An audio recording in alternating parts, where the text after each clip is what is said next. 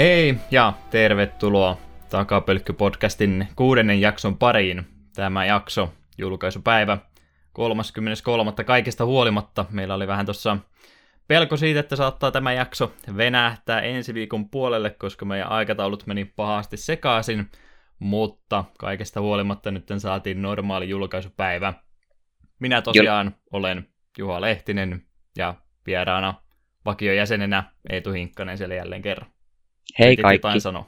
Minä puhuin niin. päälle röyhkeästi. Joo, sitä yritin sanoa, että jakso tulee normaalisti, mutta nauhoitus on tosiaan vähän erikoisen ajankohtaan aamupäivästä, joka minun kaltaisen yötyöläisen näkökulmasta on keskellä yötä. Että jos kuulostaa vähän väsyneeltä tai sekavalta, niin se kuuluu asiaan. Menen nukkumaan heti, kun tämä on tehty.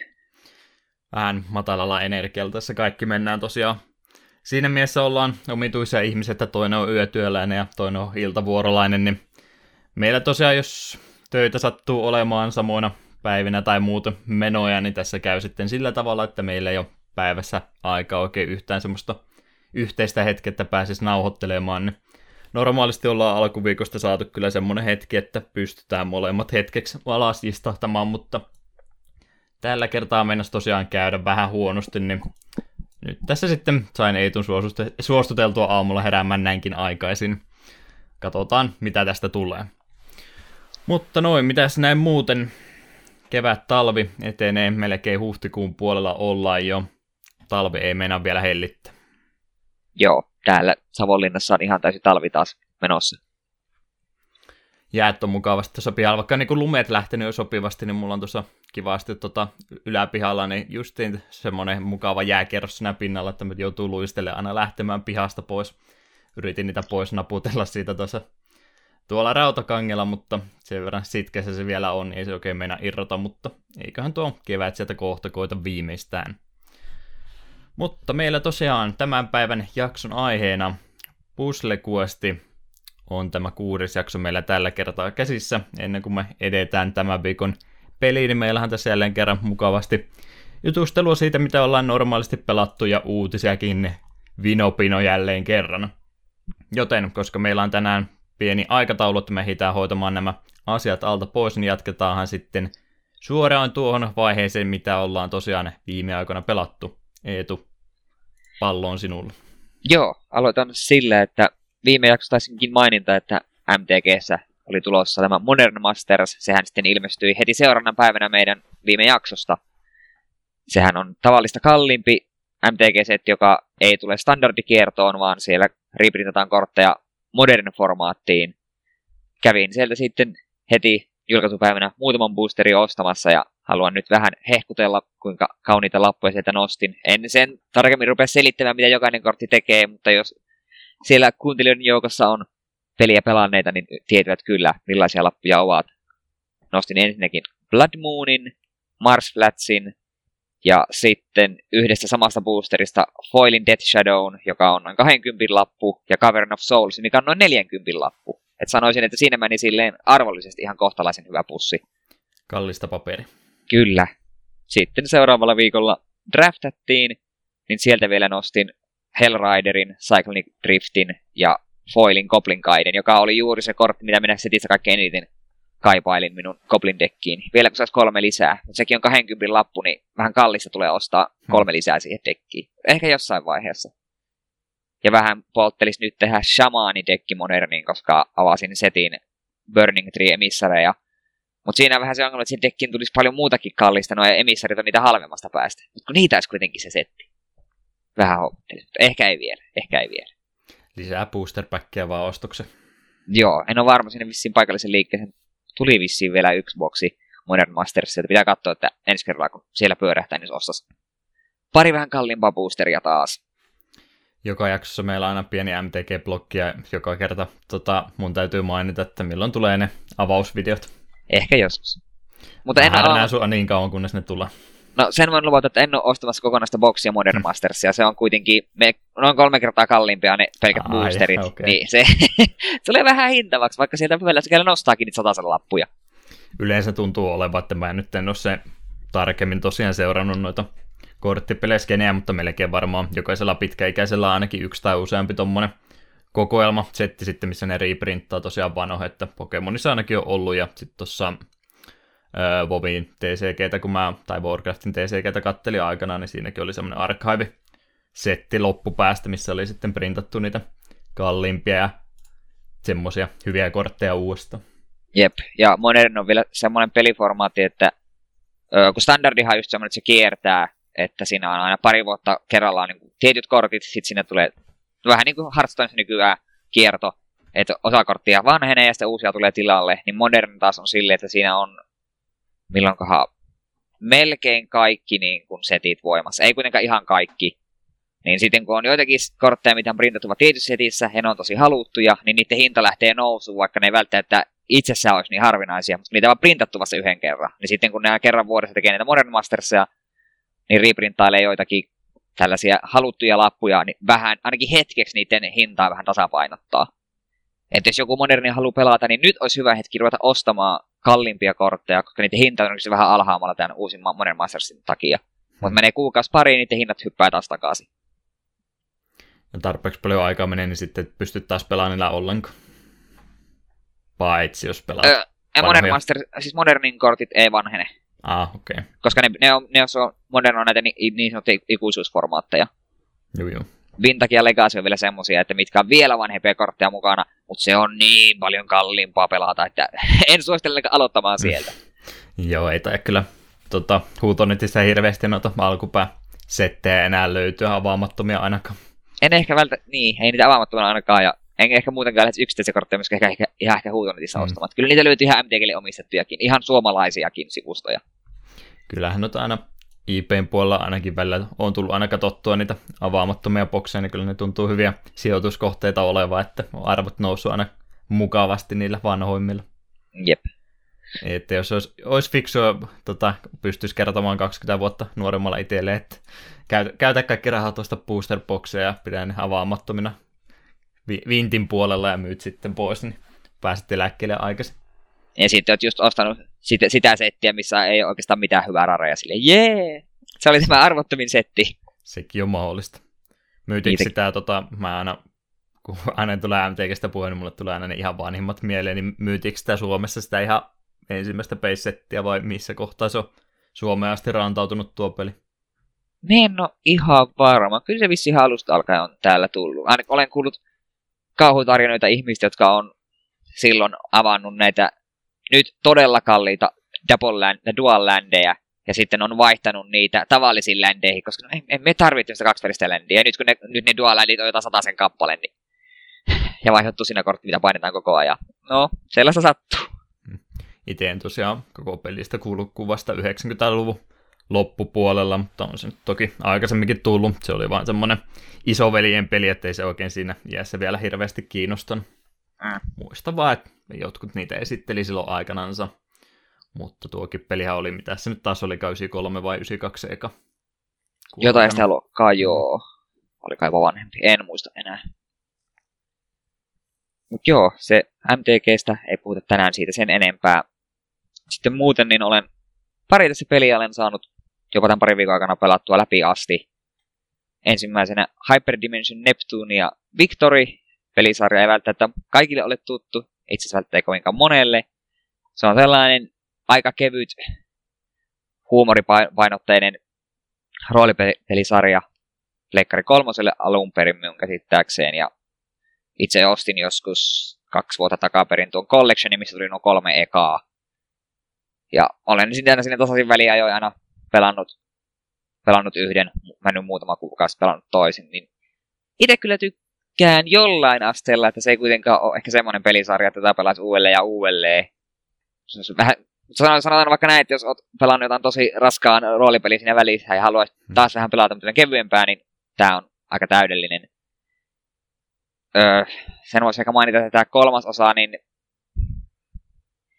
fanservicen määrä oli siinä vähän nostettu. Koko pelisarja, no jos pelattavana hahmona kaikki on naispuolisia ja sitten niistä osa voi mennä tällaiseen jumalatar-muotoon, niin jossa vaatetus luonnollisesti vähenee ja rintavarustus kasvaa, niin voi päätellä, että siellä on jonkinlaista fanserviceä, mutta kolmonen veti näistä kyllä aikamoisen voiton. Sillä muuta, muutaman kerran luki dialogia sille, että tämä on niin lähellä, että tämä voisi mennä huolestuttavaan tuohon, tuohon fanfic-suuntaan, mutta se oli juuri siinä rajalla.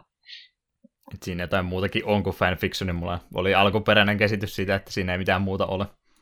Sitten on siis tuossa aika paljonhan tuossa on niin kuin väännetty vitsiä just niin kuin peliteollisuudesta ja peleistä.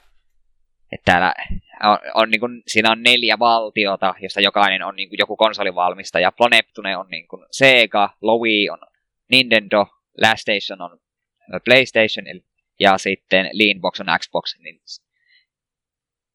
No niin, siellä oli ihan hauskoja viittauksia muun muassa kun Last Stationille tuli ongelmia, eli että heidän käyttäjiään on hakkeroitu, ja PSN-käyttäjät ovat hyvin tietoisia siitä, että mm. silloin tällöin on käynyt näitä hakkerointeja, ja itse naurahdin aika kovaan ääneen, kun en muista kukaan niistä, oliko se just Last Stationin tuo, tuo se jumalatar valitti näille Seekan tyypeille, että ette nyt oikein tehnyt mitään niin kuin, uutta pitkiä aikoja, niin sitten että ei, että kyllähän meillä oli se yksi, yksi hieno idea tuonne tuhahtavat. Se, että teidän idea oli, teille tuli unissa idea, että mättää konsolin palasia vaan päällekkäin, niin ei ole mm. mikään kovin... sille, sille naurahdin. Xbox Harmonin välillä siinä mahtaa kyllä tulee Red Ring of Deathia. Semmoista. Siitä ei ollut maininta.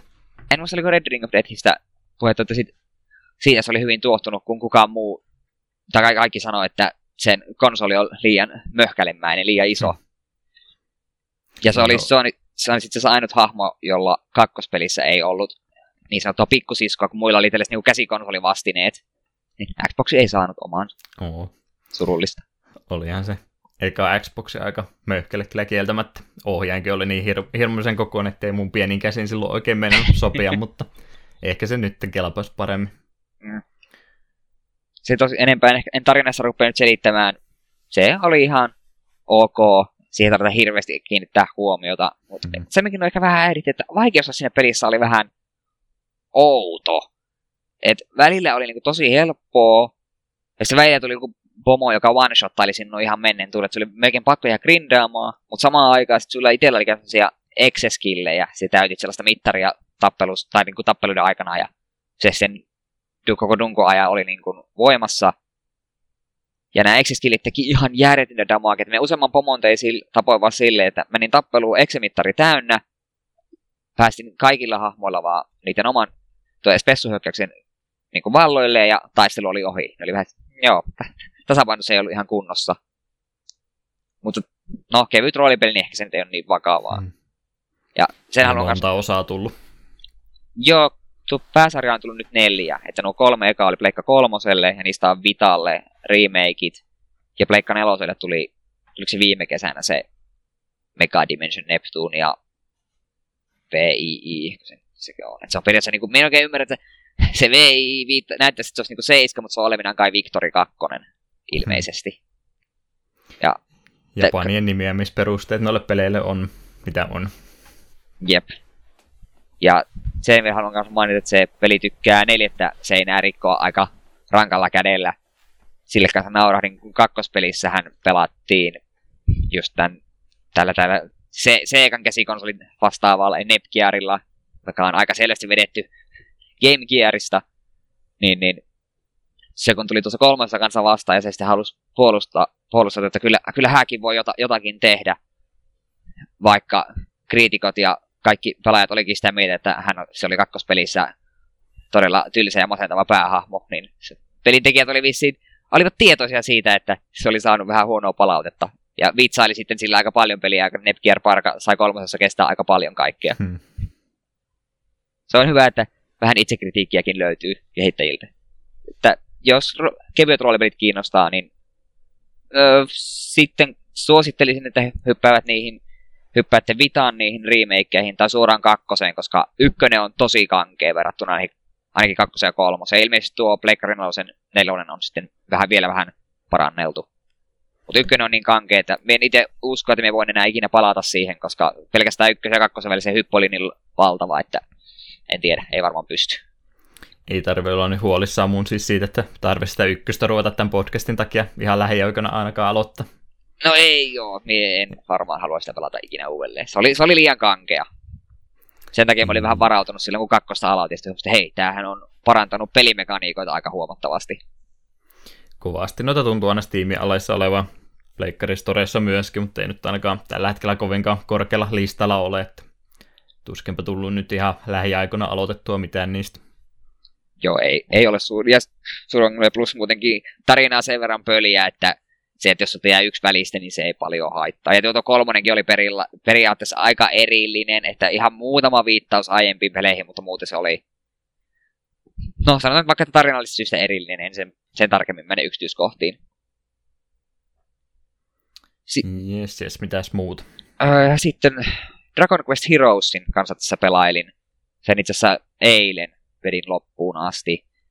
Tämähän on Omega Forcen peli, eli toisin sanoen Dynasty Warriors klooni lainausmerkeissä, koska sama yhtiö tehnyt nuo kaikki, niin en tiedä voiko silloin puhua kloonista, jos itse tekee samankaltaisia. Eli toisin sanoen, mätät ihan perkuleemoisen määrän vihollisia nurin, valtailet kartalta baseja ja niin poispäin. Ja luonnollisesti tämä oli sitten tämä Dragon Quest skini päällä. Ja me, me itse tykkään näistä Omega Forcen peleistä, vaikka ne on vähän ehkä itsensä toistavia, mutta siinä on jotain sellaista terapeuttista, kun voit vaan mennä taistelukentälle ja vetää sata vihollista parilla kompolla nurin. Muistaakseni, etkö sielläkin ole One Piece Pirate Warriors ainakin jonkun pelaan? Mm, joo, pari niistä vanhemmista tuli silloin hommattua halvalla kun sain. Joo. Muuten en ole Dynasty Warriorsia ja tommosia pelannut, että ne on semmoista ihan mukavaa kevyyttä viihettä, mutta ei nyt suosikkeihin kyllä kuulu kummiska. Ja se, olit se hirveästi Dragon Questia pelannut? En ole itse ensimmäistäkään, että se on mulla ollut tässä mielessä, että varmaan voisin joku kerta ehdottaa jotakin niistä. Niistäkin nyt on sitten tosiaan 3DSlle tullut niitä remakeja, mutta varmaan jotain vanhempaa kannattaa ehkä ensin. Vaikka se ensimmäinen taitaa olla tällä hetkellä aika ikääntynyt. Ja... No melkein se suositteli että osaisi 3DSlle sen kasin remakein, koska kasi oli mun oma ensimmäinen Dragon Quest, ja se on musta edelleen sarjan para, paras peli. Se on ihan älyttömän hyvä. Mm, niin, se oli se Pleikkari 2. Joo, Journey of the Cursed King. Se tuli vasta 3DSlle. Joo, mä sitä muistan. Tota, jälkeenpäin mä yritin sitä etsiä pelikaupasta. Mä, kun oli pitkä ollut taukoa noiden JRPGten kanssa, että en ollut pelannut mitään. Sitten tosiaan Pleikkari 2 loppupuolella, kun rupesin tutkimaan, että mitä kaikkea tässä on tullutkaan, niin mä yritin sitä ostaa, mutta ei sitä enää sitten kauppoja hyllyllä ollut en mä ottanut käytettyä, ruveta etsiin se jäi sitten pelaamatta. Joo, itsekin olisi se sitten käytettynä vuosi parin sen julkaisun jälkeen ja olin hyvin iloinen sitä hankinnasta. Siitä voisin puhua enemmänkin, mutta jätetään se johonkin toiseen kertaan. Mm. Niin, niin tästä haluaisin, sitä hiroista haluaisin kuitenkin sanoa, että tämä kyllä, kuten niin kuin One Piece Pirate Warriors kanssa, niin aika hyvin sen oman sarjansa teeman sai, tai tunnelman sai pidettyä yllä. Itse kun on pelannut useampiakin Dragon Questia, niin oli mukavaa nähdä vanhoja tuttuja vihollisia ja vanhoilla suosikkihahmoillakin päästä pelaamaan. Parin hahmon kohdalla oli silleen, että tai yhden, yksi hahmo oli silleen, että minusta, katsoin, että mä oon aivan varmasti pelannut peli, missä tämä on, mutta mä en muista mikä se oli, niin jouduin googlettamaan. Ja se selvisikin, että se oli Dragon Quest 6, mistä on monta monta vuotta, kun mä sen pelasin. Että pelaamisena, tai pelaaminenhan tuossa oli tosi hauskaa. Ja musta se, siellä oli kiva, että oli vähän erilainen verrattuna vaikka Hyrule Warriors ja, ja sitten Pirate Warriorsiin, kun yleensähän noissa on just ne beissit, mitä sun pitää valtailla, niin tuossa ei, ei ollut niinku ollenkaan, eikä, että enemmän oli kyse siitä, että sun piti niinku puolustaa yhtä kohdetta, tai oli sellaisia paikkoja, mihin piti hyökätä ja ne tuhota, mutta ne ei kuitenkaan ollut beissejä, että se tuhosit semmoisen, niin vihollinen ei tullut valtaamaan sitä takaisin. Kun se oli nimittäin Pirate Wars välillä hyvin raivostuttavaa, kun juoksit toiselle puolelle karttaa tekemään jonkun tavoitteen, lähet sieltä muualle, niin eikö se saatanan tumpelot niin valtaa sen takaisin, kun sun omat perussoltut ei pärjää yhtä. Pahoittelen Kiro sanoi ja se pääsi vahingossa. Joo, ei, ei tämä PG-podcasti, mutta... Ei, mutta olen yrittänyt... Saat anteeksi. Yri, olen yrittänyt näissä podcastien aikana hillitä itseäni vähän. Aitunisessa lukee tällä hetkellä, että on clean lyrics, että nyt se osoo. Ai ai ai, no eh, yksi kirosana nyt sai karata sinne väliin. Mä epäilen, että Aitunesin potit ei kuuntele ehkä suomen kielellä loppuun asti näitä meidän jaksoja. Ehkä ei. selvitä. Öö, ja, piti vielä sanoa. Niin, ja se, että tuossa taistelut on vähän lyhyempiä ja nopeampia kuin muissa. Että ne kartat on vähän sellaisia niin kuin pienempiä ja plussia pystyt sitten myöhemmin saat spellin, millä voit skippailla paikassa toiseen, niin se no, nopeuttaa niitä taisteluita ja siinä on vähemmän sellaista eestakaisin juoksentelua, niin se oli musta ihan kivaa ja ehkä yksi, mikä vähän oli sitten ärsyttävää, että se, kun se oli neljä hahmoa aina käytössä ja pystyt lennosta nappia, vaihtamaan, nappia painamalla vaihtamaan, ketä hahmoa siellä ohjaat, niin sieltä pystynyt kuitenkaan käskyttämään sun kavereita mitenkään. Että kun välillä kun tuli just semmosia, että okei, mun pitäisi puolustaa tätä paikkaa samalla mun pitäisi tuhota no kaksi tuo ihme monster spawneria, niin olisi ollut kiva, jos olisi sanoa sun osalle tyypistä, hei, pysykää tässä ja vahtikaa, tai lähtekää tuonne, niin minä tuonne. Että sitä mä olisin toivonut. Se oli välillä tuntui, että pitäisi vähän liian monen paikkaan revetä yhtä aikaa. Se on aika useassa Omega Forcen pelissä ongelma, mutta niissä sentään sulla on kaverit, niin ne ihan itsenäisesti lähtee hyökkäilemään myös, vaikka ne ei kovin fiksuja olisikaan. Niin tuossa olisi kaivannut sitä, että olisi voinut lähettää jonkun, jonkun vahva hahmo yksinään jonnekin, esimerkiksi voinut lennosta nappia painamalla vaihtaa siihen ja hoitaa sillä jutun, ja sitten hypätä takaisin mun pääjoukkoon. Et se vähän harmitti. Mutta tosiaan karat oli sen verran pieni, että ei se ikinä niin kuin päässyt haittaamaan liikaa. Se oli sellainen pieni ärsytyksen aihe. Etenkin kun on tottunut roolipeleissä ja Dragonuksessa etenkin, että minä voin käskyttää mun jokaista hahmoa tarkalleen, niin saan päättää mitä se tekee. Dragon Quest on ylipäätänsä ollut sarjana oikein perusperinteistä japanista roolipeliä, niin nyt sitten tosiaan tuota tullut, tuo tullut tuossa lähiaikoina, sitten oliko se Builders, siis se semmoinen Minecraft-henkinen Joo. versio. Ja, ja Heroes 2 on itse asiassa tulossa, oliko se tulossa tänä vuonna vielä, mulla on semmoinen, mm. kyllä. Ja, sitten oli se 11 pääsarjan peli nyt sitten kanssa. Joo, eikö se, ollut, se tuliko se sitten Switchille? Eikö sitä ollut Switchille? Enpäs katsonut, että oliko se Switch vai Pleikkari 4 vai sekä että. No kuitenkin, se on, sitä kyllä odotan mielenkiinnolla myöskin. Öö, ja sitten Omega Force näistä muista peleistä, jos niin kun jollain tavalla kiinnostaa, niin on totta kai Dynasty Warriors, josta itse on pelannut vain kasia, ja nythän on tulossa tuo Fire Emblem. Oliko sekin Fire Emblem Heroes nimellä? Mm, se oli se mobiilipeli. Eikö niin? Mutta Fire Emblemissäkin on tulossa tuo Omega Forcen peli. Hmm. En vaan muista mikä sen nimi oli ja milloin se on tulossa, mutta myös se on ainakin tulossa sitten tuolle, tuolle, tuolle Switchille. Mm, joo, kyllä mä muistelin, että oli jotain Fire Emblemia tulossa tuolle Switchille tosiaan. Eikö niin Fire Emblem War- Warriors, niin joo.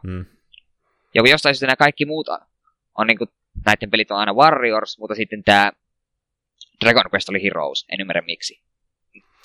Ne on näitä nykypäivän päätteitä Warriors Heroes, kun tämä ennen oli elokuussa aina Reloaded ja tämmöistä. Niin, mutta tässä voin olettaa, että kun kaikki muut niin kun, tämän tyyliset pelit on ollut Warriorsia, niin minkä tekee yksi, yksi haluaa olla joukossa sankari. Hmm. Ehkä Dragon Quest olisi, että ah, minähän en tuolla, kuullut tuollaisen rahvaaseen. Me olemme sankareita. Mut, joo, ei si... No, aa, sen menisin unohtaa vielä sanoa, että olen tosiaan nyt talvilomalla Jee! Yeah. Ja heti Monta ensimmäisen vi- viikon ajan olen lomalla, sitten, pari, vai sitten on pari työtä ja sitten mulla on loput mun lomasta. Niin, Vasta kun oli... meni sillä tavalla. Jep, no kun Pomo sanoi, että ei mielellä ole yhteen putkeen kaikkia vapaita, että se on helpompi sitten järjestää tuuraajat. Niin sitten jälkeen, kun oli lomat sovittu, niin rupesin katsomaan, että oliko se hirveästi tolkka, että mulla on neljä päivää niin kuin lomien välissä, mutta no, ei se mitään. No ne menee kevyesti siinä välissä. Jep sopivasti mulla itse asiassa tämä loma loppuu just samana päivänä, kun Persona 5 ilmestyi, sitten mulla on ne mm. työt. Siinäkin mielessä vähän ehkä huonosti järjestetty, mutta ei se mitään, ei se mitään. Sen jälkeen sitten ehti. Jep. Mut joo, siinä oli minun höpötykseni. Ne taas vähän pitkitty, vaikka yritin pysyä aisoissa. Siirrytään Juha.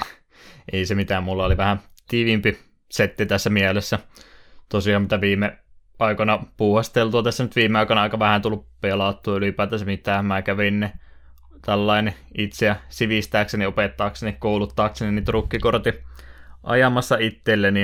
En tuosta se enempää, no muutama mainita, kun aamulla aikaisin aloitettiin, niin he eivät olleet tajunneet siinä ilmoittaa, että hei, me ei olla saatu trukkia käyttöön ollenkaan, te ette saa tästä korttia itsellenne alkuunkaan. Se olisi pitänyt toki ilmoittaa aikoja sitten, eivät ilmoittaneet. Niin, niin, niin. Siinä sitten alkoi pieni kapina kurssi alussa mukavasti. Mutta saatiin sitten, kun siellä oli muita työmiehiä paikalla, niin saatiin, oliko se Euromasterilta sitten vai keneltä, niin viime hetkellä se trukkilainaan kumminkin, niin saatiin sitten se kurssi vedettyä normaalisti. Olisi mitään vähän tyyrissä reissu tullut pelkästä paperilappusesta, kun sinnekin joutui sitten ees takaisin menemään, mutta tulipa se nyt siinä plakkariin hommattua, jossa pääsisi joskus vaikka trukkiakin ajelemaan. Siinä samalla reissulla koitin kaupoista etsiä sitten tota Zeldaa varten niitä amiipoja, mutta en nyt sitten noista isommista liikkeistä ainakaan enää löytänyt, ei ollut Amiiboja hyllyllä ollenkaan. Disney Infinity-hahmo jostain kumman syystä edelleen oli, vaikka se on ilmeisesti nyt lopetettu sen pelin kehitys. Kyllä se varmaan servot ja sillä on vielä pystyssä, mutta uusia osia siihen ei tai enää tulla. Joo, niitä figureja täälläkin kaupoista löytyy vinot vinot. Amiiboja taas ei ollenkaan, joka kyllä itteni mm. haittaa, kun en niitä jaksa ruveta ostelemaan erikseen. Joo, se olisi ollut vähän semmoinen heräteostos, että ihan hyvä oikeastaan, että ei löytynytkään. Ainoa syy, miksi mä olisin niitä ostanut, kun mä mietin, että jos tulee joskus tota, uusinta Zelda speedrunattua, niin siihen tarvisi sitten pari, pari niistä amiipoista. Onko se Epona amiipo vai onko se, tota, se Horse Rider Breath of the Wild-versio, mikä sen tarve, että pystyy se hepaan sitten kutsumaan sinne heti aluksi. Mutta sekin nyt sitten näköjään, kun tutkin tuota sen jälkeen, kun oli tosiaan Zeldan saanut pelattua läpi, niin mä sen speedrunin kattelin nyt tässä hiljattain, niin ilmeisesti se nopein versio on Wii U-versio ja digitaalinen latausversio, niin en ole todennäköisesti Wii Uta ostamassa tässä vaiheessa. niin, niin, niin, ehkä ihan hyvä, että se nyt jää sitten tekemättä. En ole noita amiipoja tosiaan se enempää hommannut muutenkaan, kuin on Nintendo-laitteita ollut, niin ei sitten Nintendo, jos ei rahat kelvan. Tiedä, mikä niiden valmistustilanne tällä hetkellä, että kyllä niitä varmaan vielä jonkin verran tulee, kun kerran uudestakin laitteesta tuki niille löytyy. Ja, ja, ja. Niin, se olisi ollut se reissu ihan mukava tota Switchiä testata, että olisi mukaan ottanut, mutta mä en ollut sitten ää, vielä sitä kantolaukkua saanut. Mä olin se justiin tilannut, mutta se ehti tulee sitten vasta tuossa seuraavana vai sitä seuraavana päivänä. Sai se Switchin nyt sitten siihen boksiin, kun tulee sitä aina välillä mukana kumminkin kannettua. Mielellään olisin siihen tuon muovikalvonkin laittanut, mutta minä menin tyhmänä ihmisenä sitä asentaessa laskemaan juuri sen tarttumapinnan sitten ää, sängyn päälle, mikä oli sitten vähän pölyinen, niin se meni semmoiseen kuntoon, että minä en tätä nyt enää rupea laittaa, että menee vaan huonompaan kuntoon, jos mä tämän laitan. Niin oli semmoinen mukava 10 euron testi, että tuli roskiin heitettyä saman tien. Täytyy joku kerta napata uudestaan, mutta tuskinpa tuolta tulee se enempää nyt vielä naarmutettua. Fiksuhan se olisi toki laittaa, kun nyt vielä tuore laite kumminkin on kyseessä. Oot sä ehtinyt jo Switchiä hirveästi naarmuttelemaan tässä? Ei se ainakaan vielä ole mitään näkyviä tullut, että mä oon sen tasan kahdesti ottanut tuosta telakasta irti. Niin hmm. Ekalla kerralla... siinä ehtinyt. Niin, kun mä silloin testasin sitä Zeldaa tuossa sohvalta kerran tuolleen pelata, ja sitten kun veli oli käymässä, niin vähän, vähän näytin. Jotkut sitä valitti tosiaan, että tuo telakka mukaan armottaisi sitä, mutta en tiedä mitenkä röyhkeästi, tota, ronskisti ihmiset sitä sinne oikein tunkee, jos ne onnistuukin sitä armottaa, mutta ehkä jos oikein omituisessa kulmassa sitä yrittää sinne väkisi änkeen, niin ja sitä meikin mietin, että on. Onnin kanssa mietin, että jos jotenkin oudossa kulmassa pitäisi työntää, tai se telakka jotenkin, omi, jotenkin omituisesti vääntynyt, että se pääsisi naarmuttamaan, kun hän tuo reunat niin osu tuohon mitenkään. En, hmm. en ymmärrä. Joo, mä en ole ikinä esimerkiksi puhelimen näyttöäkään rikkonut, enkä minkään kannettavan näyttöä rikkonut, koska mun kädet toimii vielä. en mä, mä, ei sillä vahinkoja sattuu ihmisen, mä vaan ymmärrä, kun on niitä ihmistyyppejä, olla joka ikinen puhelin, mitä ne on ostanut, niillä aina ruutu ihan niin kuin pientä palasta näitä just justin pysyy kasassa, että en mä tiedä, miten se onnistuu, että miten sitä tulee käsiteltyä. Se, mitä mä onnistun rikkoon, niin on nämä headsetit, kun mä aina lasken ne tohon johonkin tuolin päälle tai lattiallekin pahimmoiksi, niin tulee sitten tota astuttua vahingossa päälle tai kiskastua se sillä väkivaltaisesti potkastua tota piuhoineen päivineen irti, niin mä joudun yleensä kuulokkeet kerran vuodessa aina päivittää. Nyt on viime vuodet mennyt vähän paremmin kuin yrittänyt tapojani muuttaa, mutta se on se, mitä mä onnistun rikkomaan yleensä. Mutta muuten ei tosiaan pelailtu nyt sitten hirveästi tämän, tämän jakson pelin lisäksi. Tuon Blastermaster Zeroa mä pelasin sen Zelda ohla pikkasen ja sitten kun sen toisen pelin saa loppuun, niin vedin tämänkin sitten päätöksensä. Ei ollut kovinkaan pitkä peli, 3, 4, 5 tuntia, kunhan siihen nyt olisi mennyt.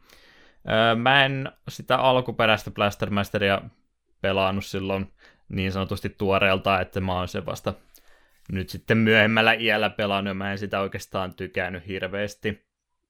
Ihan kivat musiikit, ok platformikin, mutta ne on ne overhead-kohdat, missä tota, mennään sillä eteen peliaamulla ylä 15, niin mä en tykännyt niistä alkuunkaan.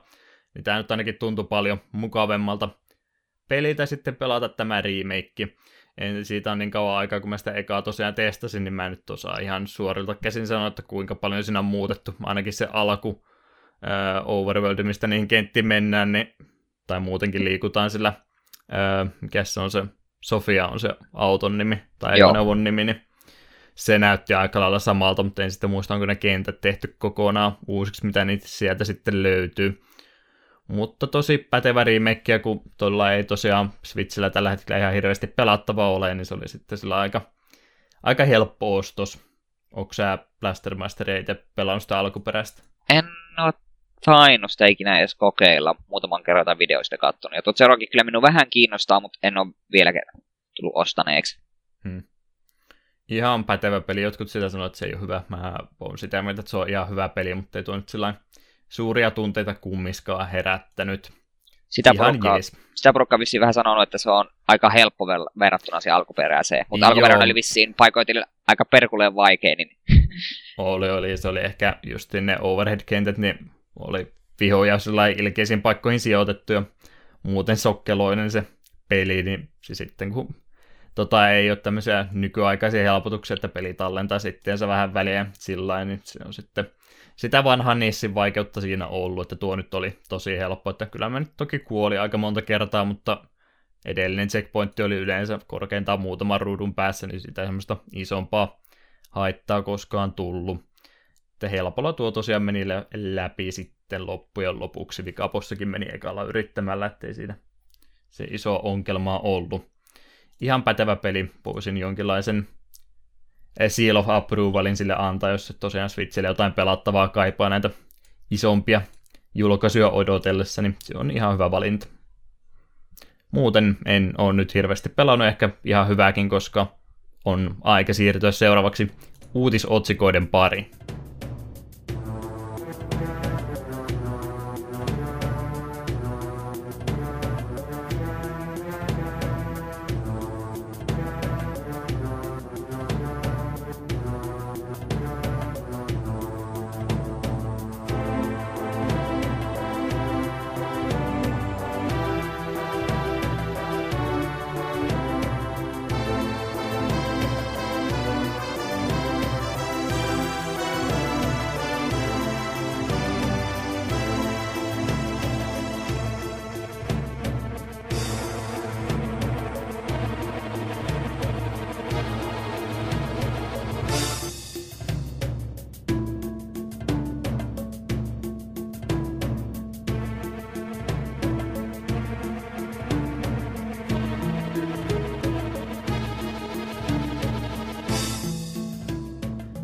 Uutisotsikoita sitten jälleen kerran mukavasti kertynyt näin meidän näkökulmasta. Me ei puhuta tässä podcastissa ö, esimerkiksi Mass Effect Andromedasta yhtään, koska se ei liity meidän aiheeseen ollenkaan. Siitä on juttua ollut ihan mukavasti tässä muutenkin.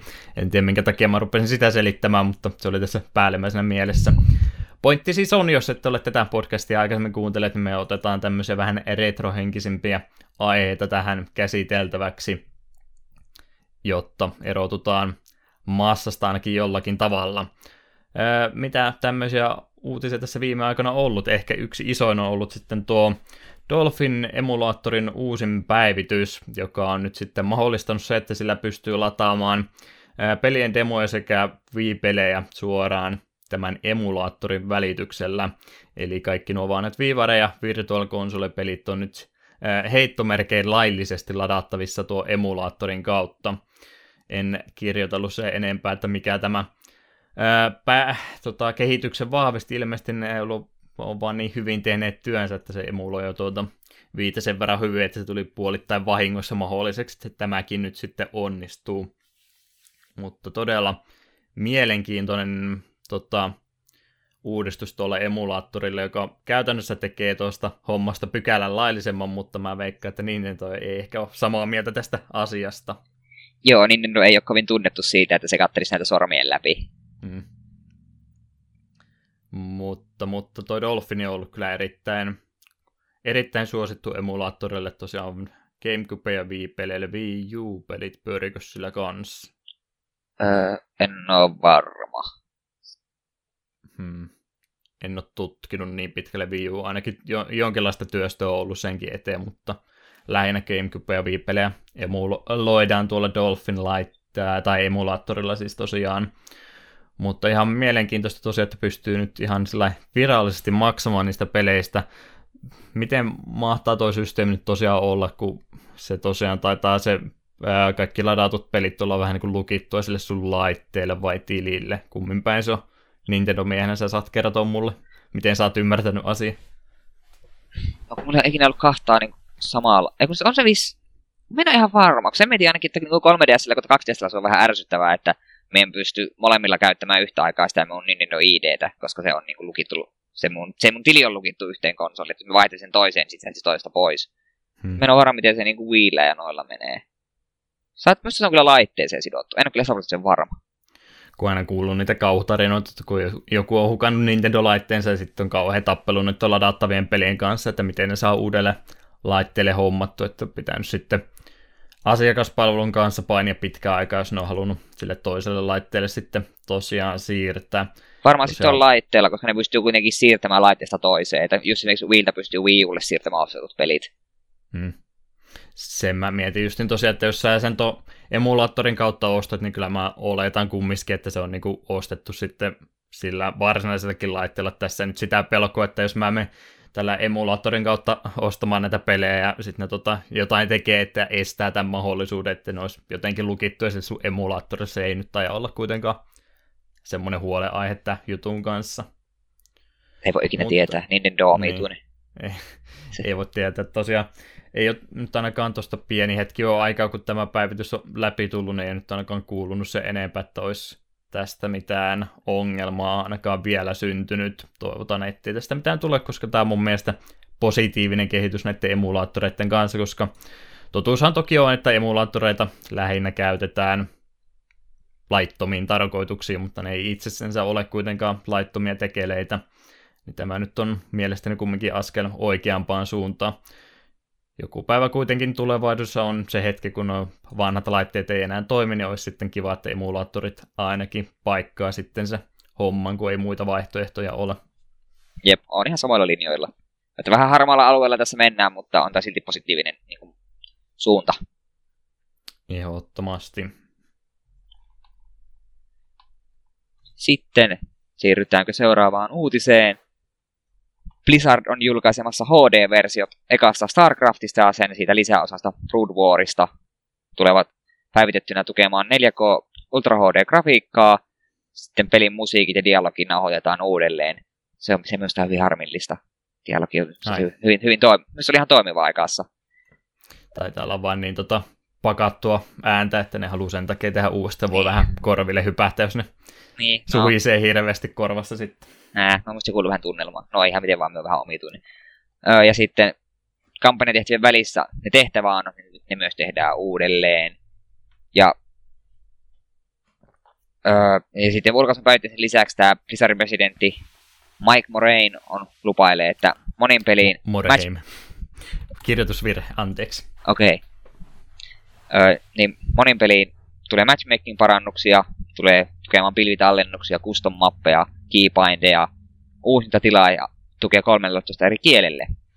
Ja tänä kesänä olisi tulossa PClle sekä Macille. Ja tämä on aika kiva juttu. Tämä eka StarCraft on, se on jopa niitä RTS, mitä mä oon jonkin verran naksutellut. En tosin monin peliä. Että voi, tuon voisi vaikka jossain vaiheessa sitten vaikka hankkia, hankkiakin. Pääisi vähän verestämään vanhoja muistoja. Ei ollut hinnasta sen enempää ainakaan tuossa vielä puhetta ollenkaan. Tota, mä oon kanssa StarCraftin ykkösen pelannut sitten vasta jälkeenpäin kampanja pelkästään. En ole suostunut monin peliä pelaamaan, koska siinä kävisi huonosti.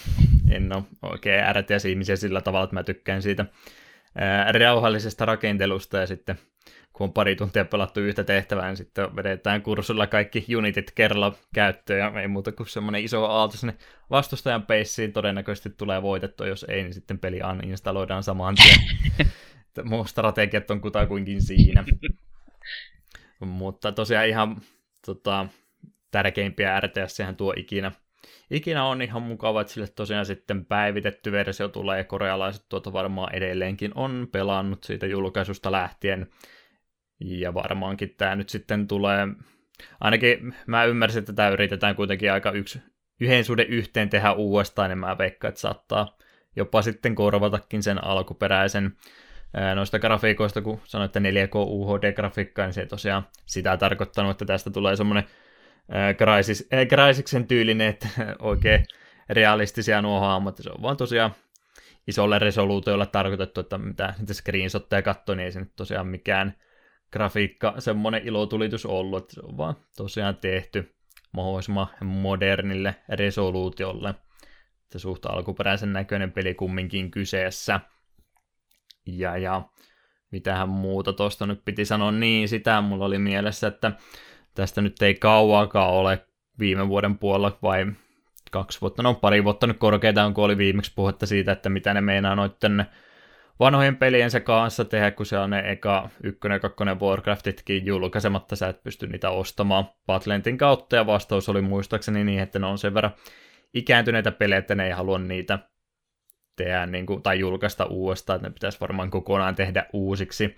Niin se nyt sitten kertoo aika paljon siitä, että kun tämä StarCraftin kumminkin samaisena haluaa julkaista, että varmaan arvostavat itsekin tuota StarCraftia enemmän kuin niitä vanhoja Warcrafteja, mikä nyt on ihan ymmärrettävää. Sä pelasit sitä kakkosta aikanaan. Joo, kakkosen on pelannut parikin kertaa ja se on musta edelleen toimiva, vaikka sekin on vähän kankea silleen, mutta siinä on semmoinen vie- viehätys. Se ykkönen on vähän liiankin kankea, kun siinä piti rakentaa tiet ja ne rakennukset piti olla sen tien vieressä ja sitä mä en ole hirveästi pelannut. Kakkosen mä kyllä pelannut parikin kertaa. Mä silloin nauhoitin aikanaan sen Let's Playin siitä Warcraft 1, mutta mä olin jotenkin häröillyt sen tota, nauhoituksen kanssa, että se korruptoitu ne kaikki tiedostot, niin se meni mukava parinkymmenen tunnin projekti kokonaan pilalle, en pystynyt sitä ikinä julkaisemaan, mutta tuli sen takia pelattua tosiaan se ensimmäinen Warcraft, kun silloin oli tuo Vovin edellinen lisä Warlords of Draenor tulossa justiin, mikä oli vähän niin kuin taaksepäin sitä Vovin maailmankin vei niihin alkuperäisen pelin tapahtumiin ainakin jollakin tavalla. Halusin sinä nyt sitten sivistyksen vuoksi ensimmäisenkin pelata, ja se oli kieltämättä todella kankia. Jaksoin sen yhden kerran pelata läpi ihan se innostuksen vuoksi, mutta enpä ole varmaan ikinä enää uudestaan sitä aloittamassa. Ellei sitten tässä podcastissa sitä joskus käydä. Siihen voisin ehkä suostua. Kakkosta suosittelen. Jos ei muuta, niin naksuttele niitä ukkeleita, kun ne rupeaa höpöttelemään sekavia ja omituisesti siinä vaiheessa, kun niitä naksuttelee tarpeeksi pitkään. Ja eläimet räjähtää. Kolmonenkin tuli silloin aikana. Sitä monet pelas. Itse en hirveästi. Kampanja vähäs. Meidän peruskampanjan taisin pelata just niin Night Elfeihin asti. Ja, ja DLCtä ikinä en pelaa, muistaakseni. Mikähän mahtaa nyt sitten tosiaan ton Blizzardin RTS-osaston tilanne tällä hetkellä olla, koska StarCraft 2 viimeisestä lisääristä on nyt vähän aikaa jo. Ja tämä on nyt sitten tosiaan, en tiedä onko se sama tiimi tätä uutta versiota työstänyt, mutta tosiaan nyt on semmoinen tilanne, että niillä ei taida olla tällä hetkellä mitään RTS enää mielessä, vaikka vanha Blizzard aika lailla näiden RTS ympärille rakennettiin, että onko tämä nyt sitten viimeinen juttu, mitä tämä osasto tekee, vai onkohan sieltä vielä jotain muuta tulossa. Ei ne ainakaan StarCraft 3 puhunut yhtä, että ne olisi semmoista tekemässä.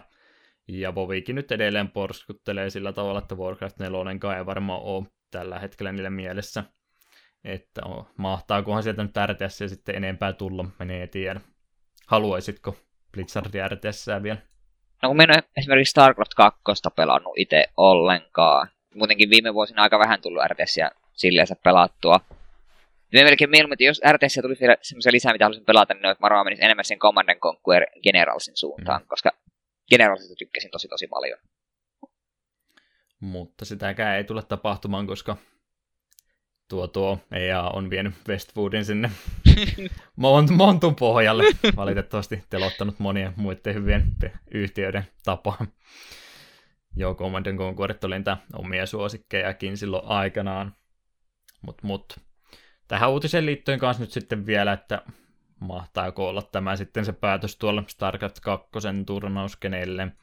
Kyllähän se lämpeni sellainen hitaasti, että kyllä sitäkin sitten pelattiin paljon, mutta edelleenkin taitaa olla se yleinen mielipide niiden suhteen, jotka on enemmänkin pelannut, että se StarCraft 1 oli nyt sitten kumminkin se parempi peli niistä.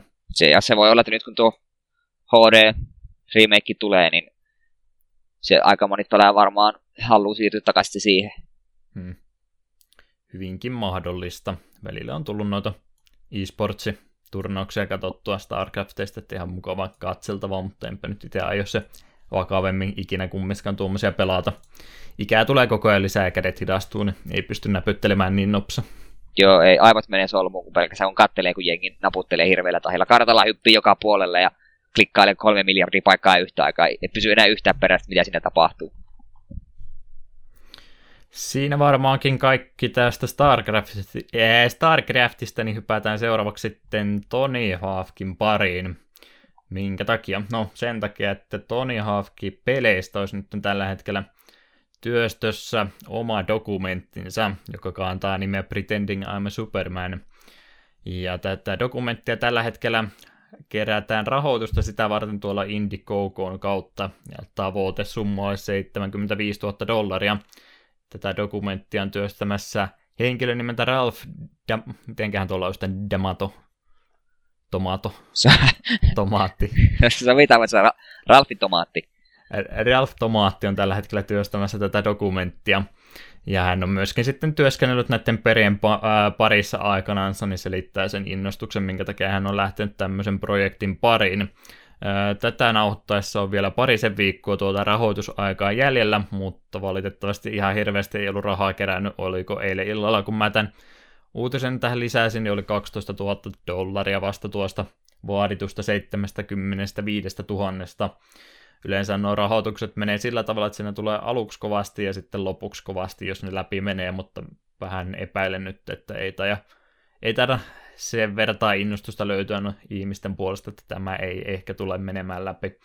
No, mahdollistahan tuo vielä on, aikaa tosiaan on, on tämän kanssa. Ja, ja, ja noita pelidokumentteja nyt ei yleensä ihan hirveis, hirveän paljon ole tehty. Yleensä se tulee sieltä studion sisältä tosiaan siinä pelin kehitysvaiheessa, niin sitten julkaistaan jonkun keräilyversion kanssa vähän pätkiä siitä, mutta harvemmin näin jälkikäteen enää sitten noiden pelien kehityksestä hirveästi puhutaan. Siinä mielessä vähän erikoinen projekti. Oletan, että sä et varmaan skeittimiehiä ole. En ole skeittimiehiä, mutta me on kakkosta ja kolmosta vähän pelata. Hmm. Mutta siinä missä vähän omituinen, että me enemmän pelasin meidän ekalla omalla PCllä oli tuo, tuo Dave Mirras BMX vai mikäköhän se oli. Joku. Me, pelasin, me oli enemmän pyörämies. Mm. Muistan sitä kanssa pikkasen pelanneen, niin mulla oli ykkönen tosiaan silloin aikanaan, tosin silloin oli kakkonen ainakin tullut, oliko kolmonenkin justi uusi, niin erittänyt rahat uudempiin, niin piti ostaa Platinan versio Tony Hawk ykkösestä. En tiedä minkä takia ostin, koska mä en skeittaamisesta välittänyt se enempää nyt kun on niin paljon aikaa kulunut, niin on ehkä vähän unohtanutkin, että sehän oli aika iso se skeittipuumi silloin aikana 90-luvun loppupuolella. Jotenkin ainakin tuntui, että siihen aikaan kaikki muut luokan jätkät skeittas paitsi itse.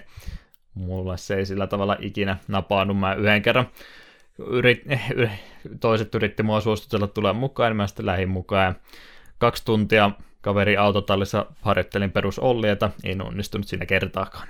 Se on mun skeittausura siinä. Joo, me ollaan vähän samankaltainen lukioaikana kaveri yritti, kun kaveri skeittasta heittä, koke, kokeilin, yritti just kanssa mulle Olli, että neuvoa. Ekan kerran yritin, kaaduin, totesin, että tämä oli tässä. Ei ole minun juttuni. Mutta paljon oli tosiaan, ja pinnalla oli tuo skeittaus siihen aikaan, ja Tony Hawkin pelitkin oli supersuosittuja siihen aikaan, aina siihen neloseen asti ne oli sellainen tosi kuumaa kamaa, Neversoftihan noita silloin aikanaan teki, ja niitä kyllä tuli liukuhihnalta joka vuosi ainakin yksi uusi versio. Ja, ja, ja mitä noista nyt ylipäätään sanon, ne oli ihan hauskoja pelejä ihan kiva niitä. Mä sitä ykköstä aina välillä pelailen. Kolmonen oli ehdoton suosikki itsellä, kaverilla oli se ykkösellä ja jollakin oli sitten Pleikkari kakkosellakin, se oli Pleikkari kakkoselle periaatteessa tarkoitettu ja siitä oli tosiaan sitten kun se oli siinä sen konsolin alkupuolella, niin sitten PS1-versiokin oli olemassa, mikä ajoi myöskin asiansa. Kakkonen on se, mitä yleensä ihmiset puhuu, että se oli se paras. Mä en ole sitä ikinä pelannut itse asiassa ollenkaan. Demoa pikkasen jollain levyllä oli. No kun en muista, oliko kaverilla kakkonen vai kolmonen. Niin on varma, että kumpaa me nyt on pelannut enemmän. Muistaaksä mitä kappaleita siinä oli? Sillähän nämä tunnistaa hyvin nämä, mikä Tony Hawk oli kyseessä. En, mutta se me muista, eikö se eka, eka kenttä taisi olla semmoinen joku semmoinen lentokonehalli tai semmoinen. Mm. Joku semmoinen halli. ykkösessä oli varasto, kakkonen oli mun mielestä ihan vaan tämmönen skeittiparkki kaupungissa. Kolmosen eka oli semmonen hangarityylinen, missä oli tota metallipalkkeja ja sun muita. Se oli varmaan se. Se, varmasti, se oli varmaan se kolmonen, kolmonen ollut. Kolmosessa oli Blitzkrieg poppi aina taisi ensimmäisenä pyörähtää soima. Ja ykkösestä piti sanoa, että tosiaan toi Pretending I'm Superman nimi tulee varmaan siellä tuossa Tony Hawk ykkösessä oli tämä Goldfingerin Superman, mikä oli aivan mahtava biisi. Mä kuuntelin sen eilen illalla uudestaan, se on hyvin kestänyt aika. Se on, linkkivinkki numero yksi tuli siinä, Goldfingerin Superman. linkataan Twitterin ja Facebookin kautta. Mut joo, tosiaan sitäkin lypsettiin tuota pelisarjaa kovasti ja sekin sitten aikanaan kannattamattomaksi muuttui. Samalla tavalla kuin Neversoft teki aikanaan Guitar en ole katkera. Mutta joo, siinä on varmaan Toni Haukoista nytten kaikki. Jatkahan Eetu seuraavani jutun kanssa. Joo, Square Enix ilmoitti julkaisevansa Seiken Densetsu-kokoelman Switchille. Tähän pakettiin siis kuului ensimmäinen Seiken Densetsu, joka tunnetaan Pohjois-Amerikassa Final Fantasy Adventurena ja meillä Euroopassa Mystic Questina. Se tuli Game Boylle, Seiken Densetsu 2 Super Nintendolle, jonka joku ehkä saattaa tuntea Secret of Mana nimellä. Ja sitten Seiken Densetsu 3 Super Famicomille. Ja näistä sitten kakkos- ja kolmosesta löytyisi tuki kol- jopa kolmen hengen monin pelille, kuten alkuperäisessä myöskin. Sitten jokaisessa pelistä olisi save stateit ja voi kuunnella musiikkia studiotilassa. Ja ensimmäiseen peliin on laitettu myös erilaisia näyttötiloja, jotka voi olla ihan tervetulleita, kun kuitenkin kyseessä on kyseessä Game Boy-peli ja pitäisi olla näytöllä pelata. Öö, ensimmäinen kesäkuuta tulisi Japanissa, hintaa 4800 jeniä. Ja valitettavasti kansainvälisessä julkaisusta ei tule vielä mitään tietoa, ja minä pahoin pelkää, että se ei tule tänne, kun tuo, hmm. sa, tuo sarjan paras, eli Seiken Densetsu 3, jota olen käännettyä emulaattori, äh, käännettyä versiota emulaattori olen pelannut niin paljon, niin sitä ei ole ikinä julkaistu virallisesti täällä, ja minä niin haluaisin tuon paketin tänne. Joo, se on se kolmonen siinä nyt varmaan se ongelma. Ykkönen ja kakkonen on julkaistu ja englanninkieliset käännökset löytyy, mutta kolmonen nyt on sitten valitettavasti, se on niitä isoimpia fanikäännöksiä ikinä. Se on todella mainio peli. Mä en oikein jaksa uskoa, että Nintendo suostuisi fanien käännöksiä ikinä käyttämään. Earthboundia niin silloin yritti tyrkyttää kovasti, mutta ei siitäkään sitten meinannut mitään tulla. Onneksi sitten kumminkin tapahtui kun, ää, kaikesta huolimatta. Se ei kun niin, se oli se uudelleen julkaisu vaan, anteeksi, ää, Mater kolmosesta mä puhun nyt. Joo, niin Mater kolmonen ei ikinä tullut virallisesti tänne, mutta siitä saa fanikäännös tehtiin sitten. Vai tuliko GPA-versio? Mä mielestä ei ikinä virallisesti tullut tänne. Siitä on fa- Romina se löytyy kyllä fanikäännös. Joo, no, fanikäännös sitä ainakin on. Niin, no. Mutta itse Seiken Densetsusta kommentteja noista kolmesta muusta, tai kahdesta muusta pelistä? Öö, no Secret... Kolmesta tykkäät. Kolmesta tykkäät todella paljon. Mm. Ja no Secret Manami on kanssa pari kertaa pelannut. Sekin on hyvä peli, mutta missä se vaan jää niin pahasti tuon kolmosen varjoon. Ja sen tota ekaa en ole pelannut, juuri kun me on parissa aiemmassa pakissa maininnutkin, että Game Boy on mulle vähän semmoinen konsoli, että me jotenkin, jotenkin, jotenkin sillä tykkää pelata, niin Pokemonia lukuun ottamatta, niin tuo eka on jäänyt kokematta. Ehkä sekin jossain pitäisi kokeilla. Joo, mä voin salaisuuden tässä kertoa, kun mä oon miettinyt, että mikä olisi semmoinen RPG, mikä pitäisi tämän podcastin avulla pelailla läpi, niin tuo aika korkealla listalla. Ei yhtä hullumpi idea. Ah. Ja kakkonen tosiaan sitten Secret of Mana, mä sen pelasin pari vuotta sitten läpi ja se oli varsin mainio peli kyllä. Joo, kolmoseen en ole koskenut, olen ainoastaan katsellut siitä erittäin hyvän Let's Playin.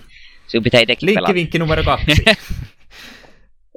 Menette YouTubeen, et sitten Senin Saneva, vai milläköhän nimellä mahtaa sun YouTube-kanava olla sieltä Joo, löytyy. se on, no Klausnikille löytyy varmaan sekin, kun se on se hmm. nimimerkki siellä. Vissi. Se oli tosiaan ehkä se kunnianhimoisin peli, vaikka kakkonenkin on, on todella hieno peli, niin se kolmonen sitten on monta eri tota, vaihtoehtoa, miten se sun tiimin siinä kasaat, ja tarinakin jonkin verran muuttuu sen mukaan. Jep. Kuusi eri hahmoa, niistä valitset kolme, kaikilla kaksi glass chainsia tai yhteensä neljä eri classia, että voit kääntää joko light tai dark aluksi, sitten light light tai light dark tai dark light, dark dark. Ja tästä muuttaa paljon, mitä skillejä saat ja sille, ja se on vaan niin älyttömän hyvä peli, ja minkä takia se ei voi tulla tänne. Mm. No, ehkä vielä pieni mahdollisuus on olemassa, mutta aika harvassa nuo nyt on ollut tuommoiset skenaariot, missä olisi tuommoista vanhaa peliä enää tässä vaiheessa ruvettu lokalisoimaan. Niin se todennäköisyys on sen takia aika pieni. Jep. Mutta seurataan nyt tilannetta kaikesta huolimatta. Eetu importtaa sen sitten opettelee Japania, jos ei muut. Tai ihan vaan importtat ja hyllyyn laitat Niin, periaatteen vuoksi. kyllä. Tänä ehkä mä oon pelannut tuon kolmosen sen verran monta kertaa, että Japan... Silloin suurin piirtein muistaa, että joo, tää dia... ei, tarinahan mua ei tarvi ymmärtää sen, mä muistan kyllä. Sille, tää skilli on tuon kuvan perusteella se, ja sille, kyllä se voisi ehkä onnistua. Sen mä haluaisin vielä sanoa, kun mä oon yleensä ollut näissä podcastissa se, joka valittaa, että jos on tota, uudelleen julkaisuhinta yli 5 euroa, että sitten täytyy vähän miettiä, mutta nyt kun miettii tuo 48 000 jeniä, en ole katsonut mikä vaihtokurssi tällä hetkellä, mutta about 40 nyt veikkaisi euroissa siinä tienalla pyörivän, niin nyt, nyt mä vaihan mielipidettä, se ei ole mun mielestä liikaa kolmesta pelistä fyysisenä julkaisuna, ja RPG, että kaikki, kaikki kolme, kyllä siinä mun mielestä hinnalle vastinetta on. Kyllä, tekemistä riittää. Jos on liikaa, niin se sitten, jo, se, se, siinä skenaariossa, jos tämä tulee joskus, niin se halpeneekin siitä sitten kummiskin. Mutta ei se 40 nyt mahdottomasti ole. Mä sitä itkua hirveästi Twitterin puolella näin, että ei vanhoista peleistä voi niin paljon maksaa. Ei ole pakko ostaa, jos ette halua. Kiittämättömät Ei sijat. tarvikaan. Mökö mökö. Kyllä. Mutta Kehtaakin valittaa vielä tuollaisesta. toivotaan parasta, pelätään pahinta sen suhteen. Ää, muita remake remastereita, mitä tässä viime aikoina on julkaistu, ilmoitettu tulevaksi. Ää, vuoden 2009 DS-pelistä Shin Megami Tensei Strange Journey olisi nyt tulossa tämän vuoden puolella remake 3DSlle. Nimi pysyy muuten sanana, mutta sinne isketään Deep-sana väliin, eli Deep Strange Journey olisi tämä versio nyt sit nimi tulossa olemaan. Ää, parannuksia pikkusen myöskin, kun vaihdetaan vähän uudemmalle laitteelle, niin siihen kuuluu sitten se, että ainakin uusi pelattava hahmo siihen hahmokavalkaadi olisi tulossa. Hahmografiikat päivitetään uudestaan ja lisätään ääninäyttely, koska DSL nyt tietysti on vähän rajattu tuo tila, että mitä sillä pystyy tekemään. 3DSL se sitten pikkasen helpompaa.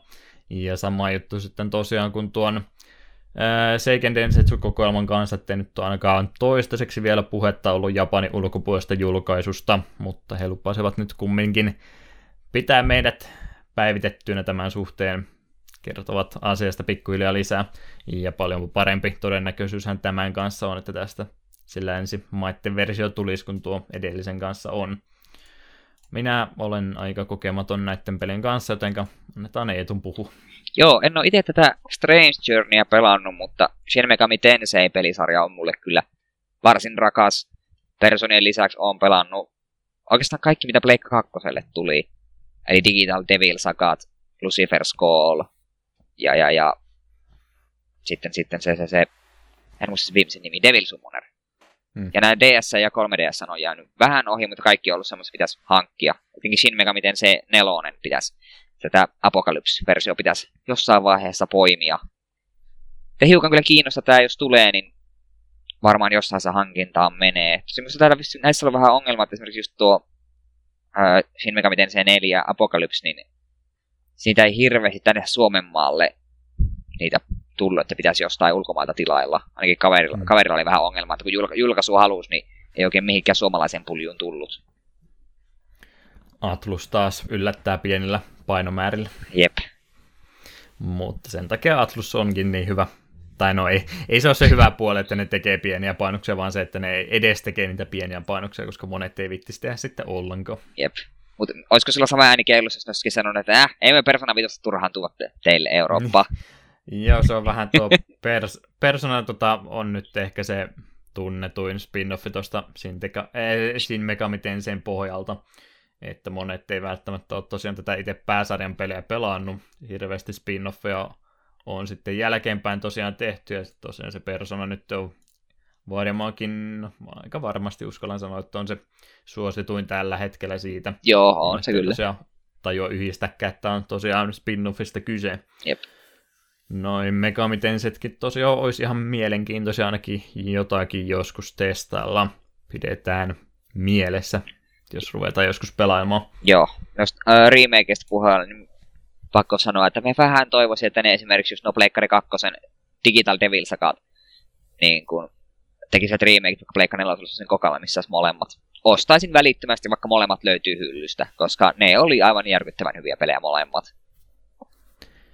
Se vielä niistä pienistä painomääristä piti sanoa, että kun aina välillä tulee käytyä noita pelikauppoja, siis nettikauppoja läpi, että mitä niitä löytyy, kun siellä sitten on vielä jonkin verran noita Pleikkari 2 pelejäkin jätetty, ja sitten on ei, retro-välilehti erikseen, niin siellä tuntuu sitä tota, Devil Summoneria vieläkin olevan jonkin verran, ja Lucifer Skaaliakin löytyy välillä vielä avaamattomana, että onko ne vaan myynyt niin huonosti, vai onko niitä sitten kummiskin pikkasen enemmän tullut kuin normaalisti. Noita Aatluksen loppupääräpeikeitä tosiaan vielä jonkin verran uutenakin löytyy kaupoista. Jos Lucifer Skullin näet, niin suosittelen poimimaan. Ehkä se ei ollut Lucifer Skull, mutta jotain tosiaan Aatluksen vielä löytyy. Se on just, se Lucifer Skull on tuo, siis Shin Megami Tensei 3, tunnetaan Amerikassa nimellä Nocturne. Ah, okei, okay, se on se sen Nocturne nime tunnistanutkin, en tajunnut, että se on sama asia. Joo, se on sama. Minun mielestä Lucifer Skull on paljon paljon hienompi nimi. Ja se hmm. spoilaamatta tarinaa tai mitään, niin se on paljon sopivampi myös. Onko se siis nimenomaan Shin Megami Tensei Lucifer Skull vai pelkkä Lucifer Skull? Shin Megami Tensei 3 mielestä... Lucifer Skull. Se on niinku kolmonen. Joo, no, joo. No, Nocturne koska... nimellä tunnetaan Amerikassa. Niin, koska mä se ainakin ymmärsin, että se oli sen takia Nocturne, että yritti siitä Japani tota, juuristansa päästä eroa ja rebrändätä, että se sen takia oli. Nocturne nimellä ja sitten taas vaihdettiin, että ää, mega miten sen elon on tämä seuraava yritys hyvä, mutta tokkopa onnistutaan huijaamaan semmoista ostamaan, joka ei näitä muutenkaan ostaisi. Se on, se on kyllä tosi hyvä peli kanssa, mutta se on kyllä semmoinen, että jos se on ensimmäinen Megami Tensei, niin se saattaa vähän läpsä, läpsästä avokkalla naamaan, koska se ei ollut kovinkaan kovinkaan helppo peli. Useampi hmm. pomo oli semmoinen, että heitteli sinua vähän seinille ennen kuin se ymmärsi, että mit, mikä kikka tässä on. Ja aika moni pomo tuntui semmoiselta, että jos se yrität itse kikkaa, niin pomo vaan että ha, mitä sinä tuollaista yrität tappaa sut suoraan. Okei, okay, ei sitten. Pelataan sitten sinun säännöilläsi. Pitäisi ehdottomasti noita pelailla, mutta katsotaan mihinkä väliin malttaa sitten aloitella. Yksi juttu vielä oli tässä jäljellä. Joo. Sä saat sen kunnian ottaa. Tämä on aika erikoinen tapaus. Sega Dreamcastin Floigan Bros-peli, joka varmaan aika monella on tuntematon, muun muassa minulle, mm. niin sille oli tulossa DLC, jotka saatiin 16 vuoden työn jälkeen avattua pelattavaksi. Että niitä oli tarkoitus julkaista vuoden ympäri jokaisena kuukautena, mutta sitten kun Dreamcastin tuotanto keskeytettiin, niin homma meni vähän plörinäksi. Ja tämä pelihän siis on toimintaseikkailupeli vuodelta 2001. Ja tämä avaaminen oli aikamoinen projekti ja siihen osallistui ke- muun muassa kehitys, pelin kehitystiimissä mukana olleet Tim Meekins, Nick Jones ja John Elliot. Ja pelin kehittäjä Visual Concept työskentelee nykyään 2K-urheilupelien parissa, joten ei ehkä hirveästi kannata odotella, että Floikan Bros 2 olisi tulossa kovinkaan lähiaikoina. Hmm. En tiedä sitten, oliko tämä tosiaan näiden kehittäjäaloitteista tämä, tai ilmeisesti työ, työtä oli joskus yritetty aikaisemminkin tehdä, mutta oli sekä Seikan puolta että sitten pelin kehittäjän puolta tosiaan sitä salausta näiden DLCiden kanssa ollut, että se oli estänyt, miksei aikaisemmin toiminut. Siinä mielessä aika huvittava tilanne, kun itse kehittäjät rupeaa näin jälkikäteen tappelemaan se oma suojauksensa kanssa, että miten siitä pääsisi eroon. Mutta sillä ei tule ikinä yhdistetty, että DLC aina tuntuu konseptina sillä aika tuoreelta jutulta vielä tässä vaiheessa, että vasta tuolla 360 ja PS3 kanssa oli, milloin nämä DLC rupesi en- enemmän löytymään, mutta tosiaan Dreamcastinkin aikana ollut sitten jonkin verran ladattavaa versiota, niistä nyt enää jälkeenpäin ei hirveästi puhuta, mutta aika edellähän tuo laite oli silloin ehdottomasti. Oletko ikinä päässyt Mut... pelaamaan Dreamcastille? En ole valitettavasti päässyt, koska oma kunta oli niin pleikkarivoittosta, että jäi tosiaan kaikki muut laitteet sitten sivuun, ei ollut, ei ollut se enempiä mahdollisuuksia päästä kokeilemaan. Joo, itse en ottanut ikinä edes nähdä Dreamcastia liveenä, että se kertoo jotakin. Täytyy jossakin vaiheessa vielä omaksi semmonen hommata. En tiedä. Dreamcastin kanssa oli se ongelma kanssa vähän, että niille pystyy aika helposti noita ö, omia peleensä polttamaan, että se ei hirveästi estellyt sen suhteen. Ne päivitti sitä laitetta sitten joskus myöhemmin, mikä vähän hankaloitti sitä, mutta En tiedä sitten tosiaan, miten kaikki importit sun muut sen kanssa toimii, että tarviiko niitä siihen hirveästi kikkalla niiden kanssa, että riittääkö, että mä ostan vaan Eurooppa-version Dreamcastista, pystyykö sillä kaikkea pelaamaan. Mielenkiintoinen laite, valitettavasti kohtalo oli mikä oli. Ja, ja tosiaan Logan Brothersista nyt ei mullakaan se enempää. Kyllä sitä PAL-versio on myöskin olemassa. Mä sen varmistin, että kyllä siitä ollut täällä versio, mutta enpä muista ikinä hyllyllä tuommoista nähneeni. En Dreamcast-pelien perään yleensäkään se enempää silloin aikanaan katsellut. Mutta linkkivinkkikin siis ylipäätänsä oli nimenomaan tästä pelistä. Mä linkkaan sen jälleen kerran Twitterin ja Facebookin, Facebookin puolelle, ja siinä on tosiaan pieni pätkä tästä materiaalista, mitä nämä DLC sisälsi. Ei tosiaan mitään isoja ää, tota, pätkiä ollut, jotain tehtäviä siihen vaan avautui. Ei sen jännempää. Mutta lopuksi vielä, tuli ikävästi sulla juttuja, sitten sä oot yleensä romhacking jututkin ottanut perään, haluatko vielä tämän verran ekstra työtä tehdä? Mä katson samalla puhelinta, kun tuli joku viesti, niin sä voit lukea rauhassa. Joo, me voi hoitaa. Öö, joo, että romhackingissa semmonen juttu, että se oli hetken aikaa alhaalla serveriongelmien takia. Itse asiassa juuri viimeksi, kun viime jaksoa nauhoiteltiin, niin yritettiin tarkistella asioita, niin ei oikein onnistunut. Ja heti sitten kun meni, ö, tai serverit oli alhaalla, niin kerettiin jo Twitterissä feikkitilien kautta informoimaan, että mukaan Nintendo olisi niin kuin sulkenut tai käskenyt homman lopettaa, mutta tämä osoittautui valeuutiseksi, että ihan tällaisia joskus on serveriongelmia. Mutta kuitenkin, ja nyt tässä jaksossa meillä nyt ei ole muuta sanottavaa kuin tällainen todella tärkeä käännös kuin Animatic Story Game 1 Cardcaptor Sakura. Tämä on Arikan vuonna 99 julkaisema öö, samannimiseen animesarjaan perustuva peli Pleikkari ykköselle. Se sisältää ensimmäisen kauden tapahtumat uudelleen kerrottuna seikkailupelin muodossa. Ja sen enempää ei oikeastaan voi kertoa, koska Cardcaptor Sakura ei meille kummallekaan ole kovinkaan tuttu aihe.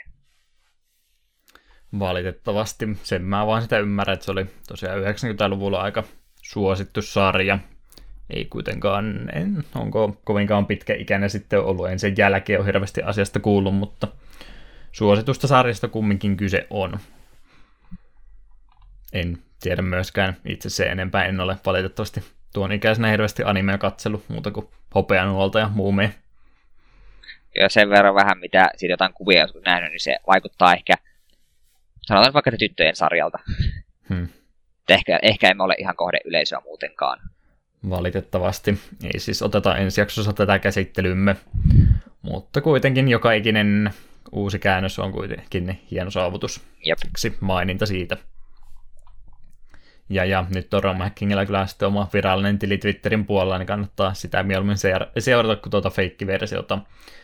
En olisi yllättynyt, vaikka Nintendo olisi jotain tuommoista tehnytkin, että pistänyt alas, mutta tämä oli valheellista tietoa kummiskin.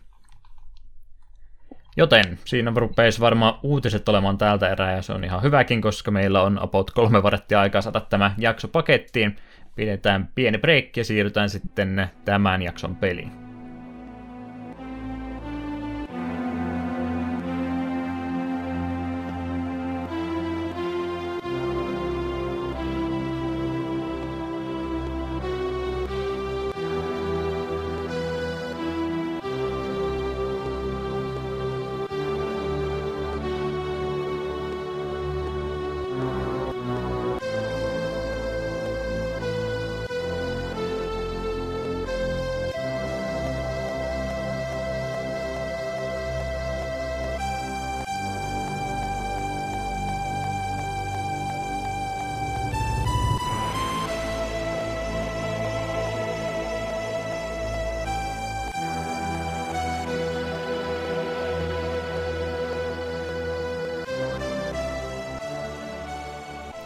Tämän jakson pelinä siis jakso numero 6, Puzzle Quest Challenge of the Warlords.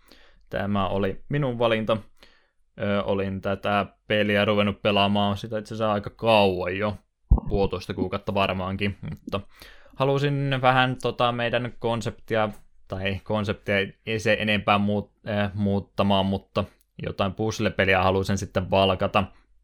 Ja rupesin tutkimaan, että mikä nyt olisi semmoinen pulmapeli, pystyisi ehkä pikkasen enemmänkin puhumaan, niin mä halusin ottaa sitten jonkinlaisen hybridiversion Siksi valinnaksi muodostui Puzzle Quest. Sä itse asiassa mulle mainitsit tästä pelistä silloin. Alun perin oli että silloin ihan ekoissa jaksossa, kun mä rupesin puhelimella pelaamaan sitä VVE-peliä, missä oli tota samankaltainen konsepti. Heräsi se mielenkiinto sitten sen takia, tuli tämä peli valittua sen jälkeen. Tässä on minun selitykseni, miksi tämä peli tuli siis valittua. Mutta kyseinen peli oli vuosi 2007, kun tämä peli on julkaistu. Alun perin DSL ja PSP-versio tuli aika lailla samaan tien perään. Ää, mitäs muuta tästä voisi kertoa? Kehittäjänä tosiaan on Infinite Interactive-niminen y- yritys. Ja julkaisena on First Playable Productions ainakin tälle alkuperäiselle versiolle. Nyt kun mä rupean miettimään, niin oliko itse asiassa kyseinen, joku D3 oli myöskin julkaisija jollekin versiolle, olisiko se ollut se DS-versio sitten nimenomaan. No, monta eri julkaisijaa on kuitenkin ollut tälle pelille, koska peli on portattu niin monelle eri laitteelle.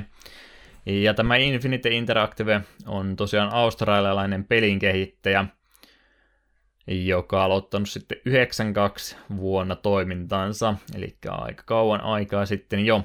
Ja tämä yritys on perus, tai perustajana tämä muutenkin henkilö tämän yrityksen takana Steve Wagner, joka on sitten tehnyt nuoresta iästä asti pelejä. Ensimmäinen tämmöinen kaupallinen peli, minkä hän teki, on vuodelta 1989 nimeltä Warlords, joka on strategiapeli ja myöskin sitten peli, johon tämä itse Puzzle maailma sijoittuu. Kyseinen henkilö oli 21-vuotias tätä kun oli tämä ensimmäinen Warlords julkaistu. Oletan kumminkin, että hän varmaan koodannut tosiaan sitten pienestä pitäen. Ei varmaan ensimmäistä projektista ole ollut tässä kohtaa kyse. Ja tämä ajatus tähän peliin syntyi siitä, kun Steve Wagner jäi aikana se koukkuun Beach Weldin sen pelaamiseen, ja hän halusi siihen konseptiin sitten yhdistää muita elementtejä, mitä sitten muun muassa ammensi Magic the Gatheringin sekä Final Fantasy Tacticsin kautta. Ja jälkikäteen nyt sitten huomaa, että ne aa, tota, elementit esiintyykin sitten tässä Puzzle Questissa varsin selvästi. Ja tälle pelille tosiaan oli aika vaikea löytää alun perin julkaisijaa, koska tämä oli vähän erikoinen konsepti vielä siihen aikaan. Ja lopulta sitten, kun tämän pelin DS-versiolle löytyy julkaisija, tästä pelistä tehtiin pieni 40 000 kappaleen painos, joka myytiin sitten ensimmäisen viikon aikana loppuun. Ja tätä myyntiä vauhitti kovastikin Penny Arcadein julkaisema sarjakuvastrippi, jossa tota, mikä konsepti oli, no muistaakseni se toinen sen sarjakuvan päähahmosta tappoi sen toisen hahmo ihan sen takia, että sai sen viimeisen kopion, mitä enää myynnissä oli. En tiedä sitten, onko tämä hyvä, no on se hyvää mainosta ollut, mutta Penny Arcade-maiseen tapaan kumminkin ollut iso syy, minkä takia tämä Puzzle sitten tällainen puskaradion kautta periaatteessa nousi niin isoksi myyntimenestykseksi kuin nousikin. Ja tämä menestys sitten mahdollisti myös, myöskin sen, että Inter, äh, Infinite Interactive Studio sitten laajentui piakkoin tämän pelin jälkeen. Ja sen jälkeen sitten pystyneet tekemään paljon muitakin pelejä sekä julkaisemaan tämän pelin monelle eri laitteille sekä jatkoosia sille. Semmoinen taustaplajaus, mitä tunteita ajatuksia herätti. Olitko kuullut kyseisestä julkaisijasta alun perin? En, en ollut kuullut. Mä en itse tiennyt, että sillä oli noin pieni painos. Mä itse oman fyysisen version ostin käytettynä huutonetistä joskus vuosia takaperin. Hmm, nimenomaan DS-version. Kyllä. Se on, tällä hetkellä, molemmat. se on tällä hetkellä Siskolla lainassa jossain, joka on ollut vuosia sitten, ja sen takia miten tätä varten pelasin 3DSillä ladattua versiota. Ehkä me joskus Siskolta saan takaisin. En, jaksa, mm. en jaksanut lähteä parista kilometriä ajamaan ihan vaan DS-pelin takia, että mieluummin maksoisin 8 euroa. Oletan kumminkin, että tästä on aika monta painosta tehty sen jälkeen, mutta alkuperäinen painos aika pieni siis ollut. Ja ihan ymmärrettävää, koska Beach on kumminkin aika sillä on konseptina pitkäikäinen yhdistä kolme samanlaista JNE, että se on ihan simppeli konsepti, mutta tässä vaiheessa ei vielä hirveästi yritetty yhdistää mitään muuta siihen. Sen takia ymmärrettävää, että ei välttämättä julkaiset olleet niin kiinnostuneita tästä. Ja älypuhelimetkaan ei vielä tässä vaiheessa ollut ihan niin suosittuja, e, eikä semmoisia kannattavia platformeja pelien julkaisulle. Nykyään näitä versioita sitten löytyy paljon enemmänkin, mutta puhutaan siitä sitten vähän myöhemmin lisää. Ja tuosta Warlordsista piti tosiaan vielä sanoa, että niitäkin pelejä on sitten aika paljon jälkeenpäin tehty. Mä pikkasen videota ja kuvaa sitä katoin, se näyttää jostain kumman syystä tutulta, mutta en mä kyllä voi myöntää, että mä olisin ikinä pelannut niitä, enkä tosiaan ole yhdistänyt, että on samanlaisesta, tai tota, samasta pelisarjasta kyse, enkä muutenkaan sillä asia se enemmän ole tutustunut. Sä et varmaan siitä ollut aikaisemmin kuullut. Ei, ei, ei ollut mitään. Me vähän ihmettelin kyllä tuota lisenemiä Challenge of the Warlords, mutta en osannut ikinä yhdistää, että se liittyisi jonkin toiseen pelisarjaan. Joo, ettei ollut pelkästä tyhjästä lisänimestä tosiaan kyse. Öö, me ei sovittu tätä etukäteen, mutta me puhuttiin viime jakson jälkeen, että mä puhun aina liikaa näissä kohdissa, niin haluaisitko sä kertoa vähän tämän pelin teemasta ja tarinasta? Joo, onnistuu kyllä. Piti sitä ehdottaa aiemmin, mutta olin vielä vasta herännyt ja sekava, niin mm. en muistanut. Joo, tapahtumat siis sijoittuu saman maailman kuin Warlords, Etherian, Etherian maailmaan siis, ja jonkinlainen tuntematon uhka uhkaa tätä maailmaa, ja sitten pelaaja lähetetään vähän tutkimaan, että mikä, missä se nyt on kyse, ja sen verran nyt voi sanoa, että epäkuolleita sikiää joka puolelta. Että ni, niille pitäisi löytää jonkin sortin ratkaisuja. Tulihan sinne vähän kaikkea muutakin ongelmaa vähitellen. Mm. Zombeja ja lohikermeitä ja yrkkiä perusfantasiahöttöä oikeastaan. Joo, täytyy tunnustaa, että aika paljon tuossa dialogista on ollut silleen silmäily, vaan että en ole täysillä keskittynyt, koska ihan kiva, mutta ei, mikään se, ei tämä mikään Game of Thrones kuitenkaan ole, että ei ihan samalla tavalla imaise sisäänsä. Ei ole varsinaisesti tosiaan mikään tarinapainotteinen peli, mutta sillä kantava voima kumminkin on, että jonkinlainen syy, syy tässä on, että minkä takia tätä peliä kannattaa eteenpäin jatkaa, että ei tosiaan pelkkää sitä puslea, mikä on mun mielestä todella mukava. Niin, on, on siinä kuitenkin niin panostettu, että ei peli ei sano vaan, että menet tuonne, menet tänne, vaan kuitenkin pohjustaa jokaista tehtävää vähän sen, niin on siinä mielessä kiva. Joo, ja pelin alussahan saat valita yhden neljästä hahmoluokasta. Näitä on ensinnäkin druidi, jonka vahvuuksiin kuuluu pelipöydän hallinta, ja sille tärkeät manavärit on vihreä ja keltainen. Ja tässä kohtaa voisi tosiaan mainita, että pelilaudalla on vihreitä, keltaista, punaista, sinistä, sitten on pääkallit, jotka tekee suoraa damakea, ja sitten kultaa, ja, koke- ja expo-tähtiä, jos ne vielä tähtiä. Sitten toinen hahmoluokka on Knight, jolla me molemmat päädyttiin pelaamaan, jonka vahvuuksiin kuuluu se, että tähdet, tähtiä voi käyttää hiilaamiseen, joskin minun mielestä niitä on vain yksi killi, mikä niin tekee, ja se ei ole kovinkaan mm. hyvä, joten tuommoista vähän jännä, että se erikseen peli sanoi, että hei, tämä on tämän hahmon vahvuus. Ja muuten Knight saa niin kuin, tai sillä on kykyjä, millä avulla se saa vähän ylimääräistä kokemusta, ja tärkeät manat sille on punainen ja vihreä. Oli jotakin sanomassa Knightista äsken. Niin, että molemmat haluttiin olla tota, ää, tota, mitä nämä naiset on, valkoisia haarniskassa. Paladinia. Ei kun, paladinia, ei kun ylipäätänsä kumminkin haluttiin olla sotureita valkoisessa haarniskassa molemmat. Ei me sovittu, että me otettaisiin samaa klassia, olisi ollut hyvä, että oltaisiin vaihdettu, mutta nyt kävi näin. No, me, minulla tosiaan ekalla kerralla silloin, kun pelasin, niin me pelasin Wizardilla. Me tunnisin siitä, kun me kävin noita portreetteja läpi, niin että hei, tämä näyttää tutulta, me vissiin pelasin tällä. Nyt joo, kaksi mun jäljellä oleva hahmo siis on Warriori, joka tekee ihan niin suoraa damakea, ja se ei oma kovinkaan monipuolisia spellejä, ja sen, sille tärkeä mana on vaan ja ainoastaan punainen. Ja Wizardi taas on vähän niin vastakohta, että sille taas on monipuolisesti spellejä ja käyttää punaista sekä keltaista manaa hyödykseen. Kyllä, kyllä. Tosiaan, nyt kun näistäkin puhuttiin ja vähän tuosta pelimekaniikoista olen kirjoittanut noista väreistä muutenkin, mutta tosiaan noilla hahmoluokallahan siis tulee leveleiden kautta niitä omia skilleensä auki, mitkä on tosiaan yhdistetty siihen samaiseen hahmoluokkaan. Sen lisäksi pystyy sitten niitä muita spellejä opettelemaan niiltä vihollisilta, sun täytyy ne pyydystää siinä. Siinä on tämmöinen pulma, pulmakohta erikseen, että se vähän poikkeaa siitä pelin peruskonseptista, että sulla asetetaan semmoinen pulma, että hei, tässä on tämä määrä näitä merkkejä, siirtele nämä oikealla tavalla ja putsaa pöytä, kun sä sen teet, niin sä opit sitten sen vihollisen spellin, Jep. mitä pystyy sitten yhdistelemään niiden sun hahmoluokan spellien kanssa vapaasti.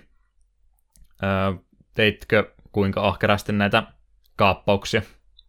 Öö, no mulla on peli vielä jonkin verran kesken, en ole käynyt täysin kokonaan, kokonaan loppuisi vedää, mutta kyllä ne jonkin verran välillä. Välillä tulee vähän raivosta vastaan, niin ei jaksa heti ruveta hoitamaan kyllä mä ainakin yritän jokaista. Itsekin huomannut niiden kanssa, osa niistä on tosi simppeleitä ja sitten tosiaan kun on peliputki ehtinyt vähän venähtämään turhan pitkässä, niin huomaatte oikein tuo ajatus enää kuulee ja on semmoinen blokki päällä, ettei tästä nyt oikein tule yhtään mitään, niin tulee sitten välillä niitä skipattuakin ne spellit, mitä niistä oppii, niin monet niistä on kyllä vähän semmoista täytettä, että parempiakin voisi olla, olla sitten tilalla, niin ei niitä välttämättä tule se enempää sitten hyödynnettyä. Semmoista vaihtelua tuohon peruskonseptiin kuitenkin kyseessä siinä. Jep, ja taistelujen välissään kuitenkin, sillä voi olla kuusi killiä yhteensä va- valittuna, mutta se voi taistelujen välissä vaihtaa vapaasti, että enpä, no tässä tapauksessa tämä skilli on vähän huono, että vaihanpa tuon, joskin itse en ole huomannut sille oikein käyttöä, että minulla on ollut ne kuusi skilliä oikeastaan koko ajan ja niitä käyttänyt koko ajan. Ei ole tosiaan itse tuosta pelin peruskonseptista puhuttu enempää, niin puhutaanpa se nyt seuraavaksi alta pois, eli mistä on tässä hommassa pelissä kyse. Pelin nämä taistelut tapahtuu tämmöisellä 8 kertaa 8 kokoisella pöydällä vuoropohjaisesti, ja sun tar- tota, tehtävänä on sitten yhdistellä ainakin kolme samaan väristä merkkiä siirtämällä kahden paik- vierekkäisen merkin paikkaa siinä keskenään. Ja aina tosiaan se kolme on se minimikompo, neljästä sä saat sitten jatkaa omaa vuoroissa, jos sä onnistut viisi saman väristä ää, kompottamaan kerralla, niin sä saat sen vuoron lisäksi tuommoisen wildcard-merkin, mikä toimii käytännössä vähän niin kuin jokerikorttina, että se edustaa mitä tahansa, sä pystyt yhdistämään sen kanssa mitä tahansa muuta väriä, mutta et pysty tosiaan niitä expaa ja kultaa ja pääkalloja sinne sen kanssa ketjuttaa. Jep, ja se wildcard tosiaan jää sinne pöytään, että se itse sitä hyödynnä, niin vihollinen todennäköisesti hyödyntää sen. Se pystyy myöskin hyödyntämään se, ja niissä wildcardissa on sitten aina joku kerroi X2, X6, että se kertoo sen arvo, päriarvon, mitä sä sinne keräät sitten, ne kannattaa yleensä nopsaan sieltä pois ottaa. Ja tosiaan Eetu puhui niistä kaikista väreistä jo tuossa aikaisemmin, ja tosiaan sitten oli niitä rahamerkkejä, mitkä lisää sitä kultaa, mitä sä siitä tappelusta voitat. Ää, kokemuspisteellä tosiaan sitten levutetaan haamoja. Ne ää, pääkalomerkit on sitten se, millä sitä vahinkoa periaatteessa tehdään eniten. Eli siitä tulee tosiaan ei tule sen komponkoon mukaan ilmeisesti, vaan aika lailla siihen yhdistyy se sun leveli ja varusteet ja muut, mitkä sitä vahinkoa tekee. Jep, ja ihan vaan, että kuinka monta pääkalloa siinä kompossa on. Niin. Ja sitten vä- välillä jotkut viholliset tekee, ja joskus niitä myös spawnaa niitä semmoisia hehkuvia kalloja, mitkä tekee enemmän damagea, jotka myös sitten räjäyttää ympäriltään. Joo, no ne on niitä skillejä sitten ja muita, mitä niillä saattaa olla, että se niinku perusmekaniikka oikeastaan ole se. Eikö niitä spawnaa randomilla välillä myös? Vai tuleeko ne pelkästään skilleistä? Skilleistä vai joo. Ah, okei. Okay. Mä, mä, mä, en ole varmaan kiinnittänyt huomiota, kun välillä huomata, että hei, missä täällä mm. on yksi tuommoinen. Joo, harvemmin tulee katsottua kyllä, että miten sillä vastustajalla, että siinä keskittyy siihen omaan tekemisensä enemmän. Ja, ja muutenkin, öö, tota, semmoinen puheenaihe tähän kohtaan, kun puhuttiin tämä perusmekaniikka. Mitä mieltä sä oot tuon pelin noitten tämmöisten juttujen, kun aina tulee se tappelu, niin sen pituudesta? Mulla on no kun mulla oli se pohja, että mä tosiaan pelasin sitä VV Championsia, minkä mä oon maininnut ihan liian monta kertaa, mutta ne on tosi lyhkäisiä matseja. Se on ehkä sitä pelin kehitystä, että tulee tota, semmoisia pieniä suupaloja niistä peleistä, mutta ne loppuu yleensä tosi nopsaa 5-10 vuoroa, niin näissä saattaa aina tappelut venyä sitten todella pitkiksi. Joo, se on. Ainakin jälkeenpäin. Ja jos on vähän loppua, tai jossain kohtaa rupeaa vähän turhauttamaan, kun tosi pitkä tappelu. Etenkin jos vihollinen, mikä vielä hiilaa itsensä välissä, niin sitten se on mm. parikymmentä vuoroa, että eh, voisit se nyt jo kuolla, tai edes tappaa myyt, niin päästä aloittamaan alusta. Et. Muutenkin tosiaan, kun pystyy sitä vahinkoa tekemään vai joko niillä pääkallolla, tai sitten sulla skillejä, mitkä tekee suoraa vahinkoa, niin saattaa sen takia sitten penähtää suht pitkiksi siinä. Muuten tuosta pelin peruskonseptista ihan simppeli, niin tosiaan sieltä ylhäältä päin putoilee uusia tilalle, kun vanhoja klieraa. Se johtaa aina ikävästi välillä semmoisiin tilanteisiin, että vastustajalle tulee semmoisen oikein ihme dominoefekti, että kun se tekee se yhden siirron sieltä, sitten sattumalta sattuu putoilemaan ne palikat sillä aina just sopivasti, että se kerää hirmuisesti niitä lisää vuoroja siinä. Tokihan sitä tapahtuu pelaajallekin itseensä, mutta niitä ei lasketa. Joo, se on aina ilkeä, tulee vastustajalle. En, en tiedä, onko valikova muista. Minusta kyllä tuntuu, että viholliselle käy sitä ihan liian usein. Et, mm. itse, jotka ovat silleen pöytään, että no täällä ei ole mitään kauhean vahvaa, eli tehdään vaikka tuosta tuo, niin sitten sieltä tippuu palikat silleen, että vihollinen saa tehty ihan uskomattoman kombo. Tekee meille Tosiaan... kädet ilmaan, että nyt riitti pelin strategiasta, sillä mä ainakin omaan nyt kerron, että mitenkä mulla toi prioriteetti noiden kanssa, että mulla on aina se tosiaan periaatteessa takaperi, että aina, aina kun se oma vuoren, niin mulla on se, mitenkäs mä sanoisin prioriteetin, mä yleensä yritän jo, jos se ei vie skillivuoroa, niin mä yritän tuhlata, jos mulla on liikaa manaa, niin ensin pois. Sitten seuraavana mä katsoin, että onko se semmoisia siirtoja, millä mä saan toisen siirro, ja sitten lopuksi mä teen aina vahinkoa, jos mä saan pääkalloilla, ja ihan viimeisen sitten, jos sekään ei ole mahdollista, niin yritän aina jotain hyödyllistä manaa sieltä seuraavaksi kerätä. Onko tämä sun mielestä fiksu strategia? No, Miten sä itse pelasit tätä? No itse suosin kanssa just tietysti uusia vuoroja, koska se antaa lisää, lisää liikkumatilaa. Ja pääkalloja myös, ihan vaan sen takia, että muuten vihollinen kompottaa niille jotenkin kummallisesti. Hmm. Ja tekoäly ainakin tuntuu suht samalla tavalla priorisoiva, että se aina yrittää niitä uusia vuoroja ensin ja sitten pääkalloja seuraavaksi yhdistä. Joo, ja siellä sanoit, että se käydät manaa paljon, niin mulla tuossa ehkä enemmän silleen, että me varastoin sitä jonkin verran, vaikka välillä se mana drain vähän pelottaa. Että jos, niin, se voi tässä kohtaa mainita, että jos tulee tilanne, että ei ole mahdollisia siirtoja laudalla, niin lauta resettaa ja molempien pelaajien manat menee tyhjiksi. Niin me kuitenkin yritän aika paljon sitä manaa saada varassa, me yritän burstata sen vihollisen alas silleen parissa vuorossa, spämmää skillejä ja stunneja silleen, että se ei kerkeä hiilata tai tehdä mitään ilkeitä itse. Sama toi mana sääntö molemmille on, mutta se tuntuu aika, aika tota ikävältä välillä, kun sä itse onnistut oikein hyvän startin saamaan ja sitten vastusta on, ei teillä on vuoroja, niin otetaan sulta noin manat pois, että mun mielestä se voisi tota, vähän lieventää sitä rangaistusta siinä, että on se vähän ikävää, kun sulla manat siinä täynnä ja sitten loppuu vaan vuorot kesken.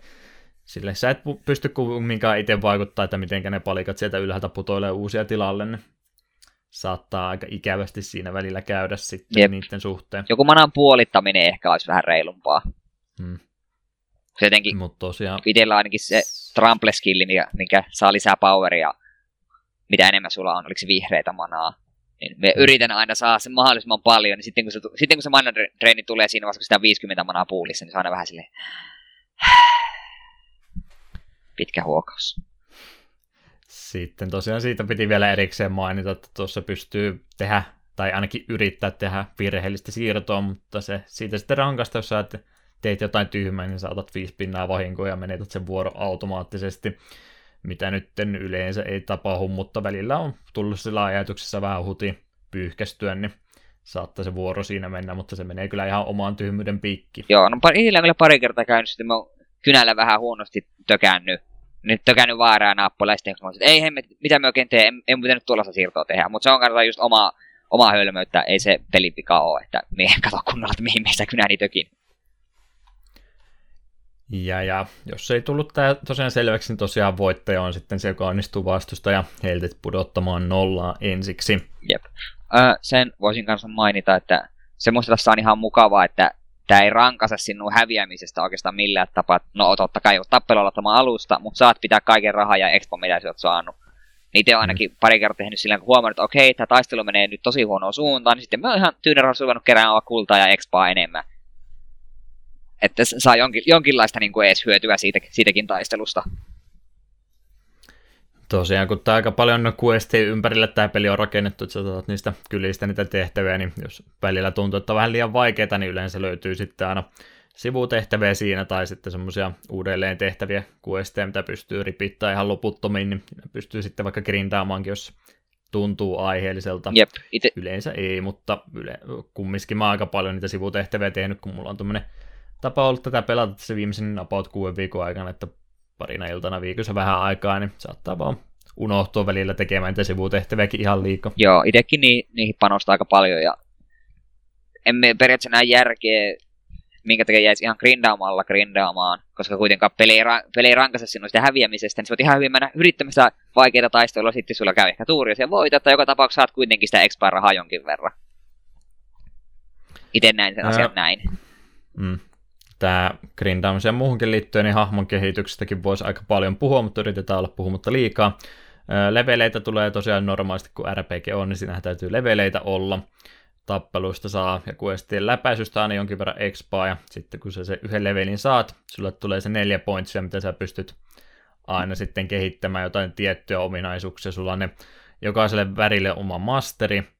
Muistatko, mitä ne tekee? Öö, saat enemmän sitä manaa, kun yhdistät sen väristä, hmm. ja nostaa todennäköisyyttä, että saat uuden vuoron, kun yhdistät niitä värejä. Joo, se on se random elementti siinä kanssa, että saattaa välillä saada ihan muuten vaan niitä ylimääräisiä vuoroja, jos sulla on sitä masteria tarpeeksi siihen väriseen väriin, mitä sä yhdistöt. Jep, siinä saattoi olla vielä joku kolmaskin, mutta en muista mikä se oli. Lähinnä se, että saat enemmän sitä manaa, niin on se tärkein minun mielestä. Hmm. Sitten siinä oli vielä tota Patle-statti, Kunning-statti ja Morale-statti. Kunningi oli ainakin se, että kumpi aloittaa ensin. Se, kun mulla on se isompi, niin tosiaan menee ekana sitten. Patle taas jotenkin vahinkoon vaikuttaa. Joo, 100 prosenttimäärä lisää vahinkoa. Ja se taas antaa ylimääräisiä vuoroja pääkalloista. Joo, ja moraali oli sitten mikä? Öö, moraali... Antokaa sulle enemmän expaa enemmän expaa taisi antaa taistelun päätteeksi. Ja sitten tiettyyn pisteeseen asti, kun sen saa, niin se vissiin rupeaa nostamaan sun se eri manoja kohtaa. Mutta se on ainakin okay. minulla vielä se näyttää, että edelleen, edelleen näyttää nollaa prosenttia. Joo, mä olisi ehkä kannattanut nämä ylöskirjoittaa, mutta ainakin noin pääpiirit, että ne oli siinä. Joo. Mä ainakin olen tehnyt sitä sillä, että mä oon tosi paljon ää, aluksi laittanut pelkästään tosiaan niihin kolmeen viimeiseen, eli Patleen kunningin ja sitten moraali ja sitten mä oon tota rahaa vastaan levutellut myöhemmin niitä mastereita, koska ne on halvempia. Aa, joo. Sekin on tosiaan mahdollista tehdä, että rahalla pystyy niitä myöskin jälkeenpäin kehittämään. Joo, itse on just silleen, aina vähän se sille fiilispohjalla, että mitä, mitä manaa tuntuu, että tar- tarvitsisi enemmän. Etenkin vihreitä mä ainakin panostanut jonkin verran just sen Trample-skillin takia. Hmm. Mutta me kaikki, kaikki manoihin jonkin verran pistänyt, ja sitten Battleen kanssa. Yleensä jos en keksi mitään muuta, niin työnnän vaan Battleen, koska se antaa sitä damakea lisää. Kunning on jäänyt no. vähän, vä, vähän alhaiseksi. On todennut, että niin moni vihollinen liikkuu ennen minun, niin aivan sama liikkuu sitten kaikki. Tota, noiden skillien tai spellien levuttamisen kanssa sitä rahaa pystyy sitten varusteisiinkin myöskin käyttämään jonkin verran varusteita saa palkinnoksi aina kun tuota questeja läpäisee, mutta kylistä löytyy sitten kauppujakin, mistä pystyy myös niitä, niitä ostamaan itsellensä. En kirjoittanut tosiaan ylös, mitä kaikkea mä oon tällä hetkellä ottanut, mutta niissä on mutta pientä bonusta aina johonkin masteriin esimerkiksi saattaa olla. Ja JNE, muistatko yhtään omista varusteista, mitä sulla tällä hetkellä on päällä? Oi hemmetti, ei ole kyllä mitään. Onko, ei, ole, ei ole mitään jännää kummista. Ei ole mitään superjännää. Aina katsonut vähän sen tilanteen mukaan, että no, tämä voisi olla ihan hyvä ja heittänyt sen sitten päälle.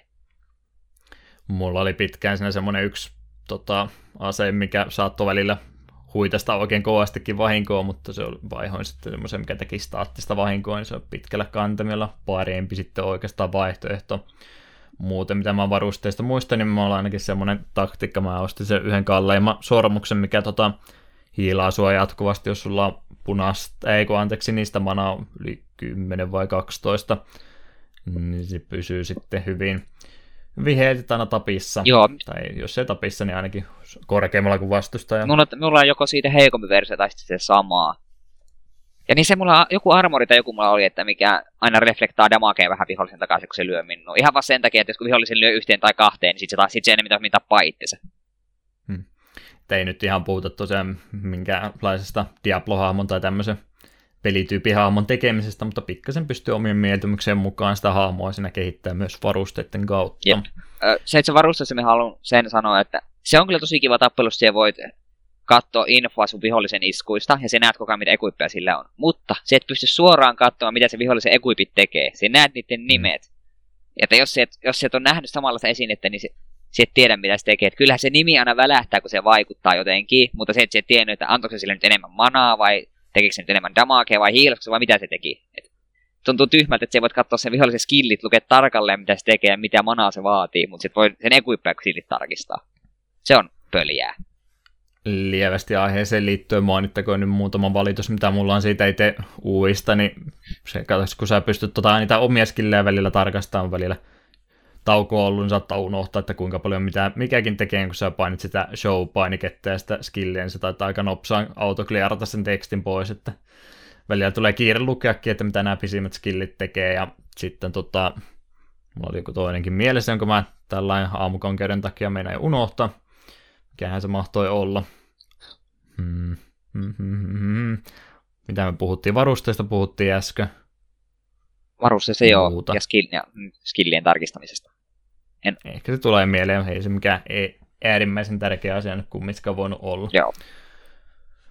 Tosiaan spellit sitten tosiaan se tärkeä osa tätä peliä, että pystyy sitä vahinkoja ja muita kivoja hyödykkeitä, buffeja ja semmoista itselleensä siinä käyttämään, ja niitä tosiaan puhuttiin tuossa aikaisemmin, pystyy uusia opettelemaan sillä tavalla, kun on niitä vihollisia tarpeeksi paljon lahdannut, niin sä pystyt sitten pyydystämäänkin niitä jossakin tietyssä vaiheessa, vai onko, että joku tietty levelimäärä eroa pitää olla, milloin pystyy kaptureen jommin kummin kummiskin. Vai pitikö sun Citadeliin rakentaa ensin stable tai vastaava? No sekin piti tehdä tietysti aina pohjalle ensiksi, josta me ei muuten puhuttukaan aina vielä pääkaupungissa se Citadeli, mitä sä pystyt kehittämään myöskin. Siellä pystyy mountteja levuttaan, spellejä kehittämään, rune-itemitä tekemään, niistä ei nyt ei puhuttukaan ollenkaan. Mä en ole niitä rune-itemitä hirveästi oikeastaan tehnytkään siinä ole itse. Pari niitä on hakenut, mutta se on, tuntuu vähän siltä, että mitä perusruneille, jos rupeat jotain equipmentia tekemään, niin siitä tulee sen verran surkea, että sama ostaa vaan joku parempi kaupasta. Että ehkä myöhemmin tulee saa parempia runeja, niin sitten tuntuu tällä hetkellä tuntuu ainakin vielä vähän turhalta. Ne tosiaan on sille jokaisessa kartan ruudussa, niin voit etsiä runeja, niin siellä on vapaaehtoinen tappelu, jonka kun hoidat, niin saat sen tietyn runeen, mitä voit käyttää sitten uusien equippien tekemiseen. Tämä halusin kysyä tosiaan erikseen niistä spelleistä. Mitä kaikkia spellejä sulla on nyt sulla vakiokierrossa on ollut? Joo, me kirja- kirjailin ne eilen illalla ylös. Mulla on edelleen alusta asti ollut se Trust, joka tuhoaa yhden tietyn gemin. Lähinnä sen takia, että jos tulee, on vaikka kaksi keltaista, yksi välissä kaksi keltaista, niin pystyn tuhoamaan sen, kel- sen yhden sitä välistä pois ja sitten saa sen neljän kombon. Sitten Divine Right, saan kaikki expahedet itselleni. Se on kanssa semmonen yht, semmonen, että ei keksi mitään muuta, niin nappaa vähän expaa itselleni. Suurimmassa käytössä on Stun, joka tekee vähän damagea stunnaa vihollisen. Se on, just jos huomaa, että kaksi semmoista siirtoa, mitä haluaisi tehdä, niin stunnaat vihollisen, niin saat, sille, saat yhden ylimääräisen vuoron. Sitten tämä tra- Trample, minkä me mainitsin, niin se tekee puolet sun vihreän manan määrästä damagea. Promotion muuttaa kaikki valitut gemit expo-tähdiksi. Se on kanssa jos nä- näkee silleen, että tunne kun se yhdeksän tähden lisää, niin saan kompon käynnistettyä. Ja tai samoin sitten, jos oot vihollinen, vihollinen, tai jostain syystä oot, sulla on useampi vuoro, niin sitten voit muuttaa kai, tehdä hirveästi lisää niitä tähtiä ja sitten käytä Divine Rightia ja tyhjentää melkein koko laudan. Ja viimeisimpänä on nyt käyttänyt Charge, mikä tuhoaa yhden rivin gemejä. Sitä me kanssa lähinnä käytössä on rivillä useampi pääkallo tai semmonen muuta, mitä me haluan, niin mutta en pääse niitä kompottamaan, niin pistän ne kaikki sieltä tuusan nuuskaksi. Näillä on tähän asti mennyt ja mitä me on katsonut jo valmiiksi niitä tulevia skillejä, mitä se oppii, niin en, tai mitä Knight oppii, niin en usko, että niitä ainakaan hirveästi otan käyttöön. Mm, joo, kutakuinkin samoin, mitä mä itse käytin kanssa peli alkupuolella, mutta jonkin verran niitä vaihellut sitten myöskin pois. Samoin mitä sulla oli, niin tunni on mulla ollut. Mä käytin sitä, mikä sä sanoit, mikä se oli, millä pystyi se yhden rikkomaan? Trust. Trusti. Mä se otin pois, koska mä se toisi tunni aika lailla samaa asiaa, ja ei tietenkään yhtä tota, kätevä ole, mutta saa se yhden vuoron, että pystyy sitten pikkasen liikuttelemaan se yhden vuoron aikana lisää, että jos haluaa jonkun tietyn kompon sieltä poimia, niin mä sen takia se tunni on sitten vielä jättänyt. Ja se aina mahdollistaa sitten se, että tuo tunnin kun heittää, niin sä pystyt heittämään kuin toisen spelli heti perään ja et edelleenkään menetä sitä vuoroa. Jos sulla on hirveästi manaa, niin sä pystyt tosiaan tunniskilli, tunniskilli, yep. tunniskilli vetämään siinä. Joo, on, on tullut tehty pari kertaa. Stun-lokkaus. Charke oli mulla myöskin, se putsaa sen tosiaan poikittaisen rivi aina, se on ihan kiva semmonen täyteskilli, jos sieltä pohjariviltä haluaa jotain klierata alta esimerkiksi poistaa on pa- paljon pääkalloja samalla rivillä. Yksi tosi tärkeä skilli, mitä mä oon käyttänyt, on Wikille. Se toimii sillä tavalla, että aina kun sä saat neljän tai viien kompon, niin sä saat kaikkia manoja sen kolme. Täyttää kivasti jotain. Aa, se on varmaan joku myöhemmän leveli, että minä en ole ihan välissä saanut. Mm, mä en muista, onko se Knightin oma vai onko se opittava ah, skilli, okay. mutta se on tosiaan semmoinen, mikä tosiaan enabloi sua ihan hirveästi. Sä pystyt niitä skillejä käyttämään paljon enemmän, kun se on sulla päällä. Se kestää kahdeksan vuoroa muistaakseni. Joo, tai melkein kaikki nuo taitaa nuo buffit kestää sen kahdeksan vuoroa. Joo. Tuntuu aina monessa lukeva. Ja yleensä niissä on se, että sinne kestää sitten ylimääräisen vuoro, jos sulla on tietyn väristä manaa enemmän. Loput vielä nopsaan pesiäke on mulla ollut vähän aikaa, se on vähän täyteskillissä, rikkoo jonkun randomin pääkalla kaikki merkit siitä ympäriltä. I, niistä ei tosiaan jokaista saa se yhden pinnan vaan, että se ei kuulostaa paremmalta kuin mikä se on, niin mä sen varmaan vaihan jossakin vaiheessa. Regeneration 10 sinistä manaa palauttaa neljä helttiä. Mä yleensä sinistä aika paljon yritän kerätä, että pysyy heltti tosiaan hyvänä. Sitä pystyy sitten aina välillä heittämään väliin, koska se ei vie vuoroja parantaa sinne samalla. Aika paljon muutenkin se Trollringin ympärinen se mun hahmo siinä, niin sen takia sen sininen on aika tärkeä, vaikka se Ignitin väri olekaan. Enrake myös on mulla punaista, siis antaa sulle tota damage boostia sen mukaan, kuinka paljon punaista manaa sä käytit, kun sulla tuo skilli oli. Nopeuttaa tosiaan vahingon tekoa viimeisenä sitten se mountti skilli Death Dive, se käyttää kahta eri väriä, en muista mitään, mutta tekee suoraa damagea sitten se on se mun suora damage stili, mä oon paria muutakin käyttänyt, mutta se on nyt sitten ollut tuossa viime aikoina. Piti. Se on oikeastaan ihan sen takia vaan, koska tosiaan kun sulla on peliä mulla on se montti, minkä sä voit vetää, ja siinä vaihtoehdot alussa oli rotta ja semmoista, ja sitten kun sai Griffoni, niin otetaan Griffoni ehdottomasti. Itse rottasta vielä rotalla. Se oli hmm. na- naureskelen sille, kun Uljas Ritaari pelastaa maailmaa ja vetelee jättille sillä rotalla pitkin katuja. Hmm. Jes, oliko sulla niistä jotain muuta vielä? Eipä noista skilleistä muuten. Mulla oli jonkin aikaa se, mikä sanoi, että kun otat saat expa-tähtiä, niin se hiilaa sinun. Mie ensin ajattelin, että se olisi on Divine Rightin kanssa tosi hyvä, mutta sitten me totesin, että se ei ole tarpeeksi tehokas kombo. Että kun se ei anna kuitenkaan uutta vuoroa, niin se yleensä käytit sen, sen, sen että nyt me hiilaan expa-tähdille, ja sitten vihollinen oli vähän sellainen, että ai, siirryt käyttää expa-tähtiä, sitten se itse ottaa, sen, ottaa sieltä niitä yhtäkkiä hirveästi itselleen. Totesin, että se ei ollut tarpeeksi tehokas. Niitä pystyy tosiaan lennosta sitten vaihtelemaankin, niin ei, ei ole isompi vaiva niitä vaihdella sitten tosiaan valikon kautta.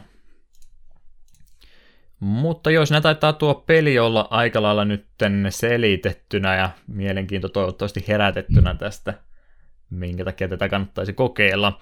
Jotenka mainittakoon nyt sitten vielä muuta yleensä puhuttu, että mitenkä tämmönen, ää, mitenkä meidän viikon peli on aina vaikuttanut tähän omaan genrensä jälkeenpäin. Tämän kanssa vähän hankala siinä mielessä sanoa, että mikä sen merkitys on ollut, koska tämmöiset tämän tyyppiset Beach World-pelit on aina ollut kovinkin suosittuja, mutta ainakin itse tämän julkaisijan, tai siis tota, kehittäjä kotisivulla oli väittämättä, tämä on ensimmäinen puzzle-peli, mikä yhdistää RPG-elementtejä tällä tavalla, niin luotetaan siihen sanaan, ja tämmöisiä samankaltaisia pelejä on sitten tullut paljon jälkeenpäinkin joko jatko myötä tai sitten muut kehittäjät on myöskin tehnyt, muun muassa Puzzle and Dragons, ja mä oon kuullut, että monet on sitä kehunut. Se taisi olla puhelinpeli, mikä on ollut yksi maailman tota, tota, suosituimpia Joo, meitä pelejä. Vana, äh, mun edellisellä kännykällä me pelaista jonkin aikaa, mutta sitten sit alkoi tulla vähän se maksumuuri vasta, että olisin tarvinnut vähän parempia mörrejä, että olisin vielä pärjännyt.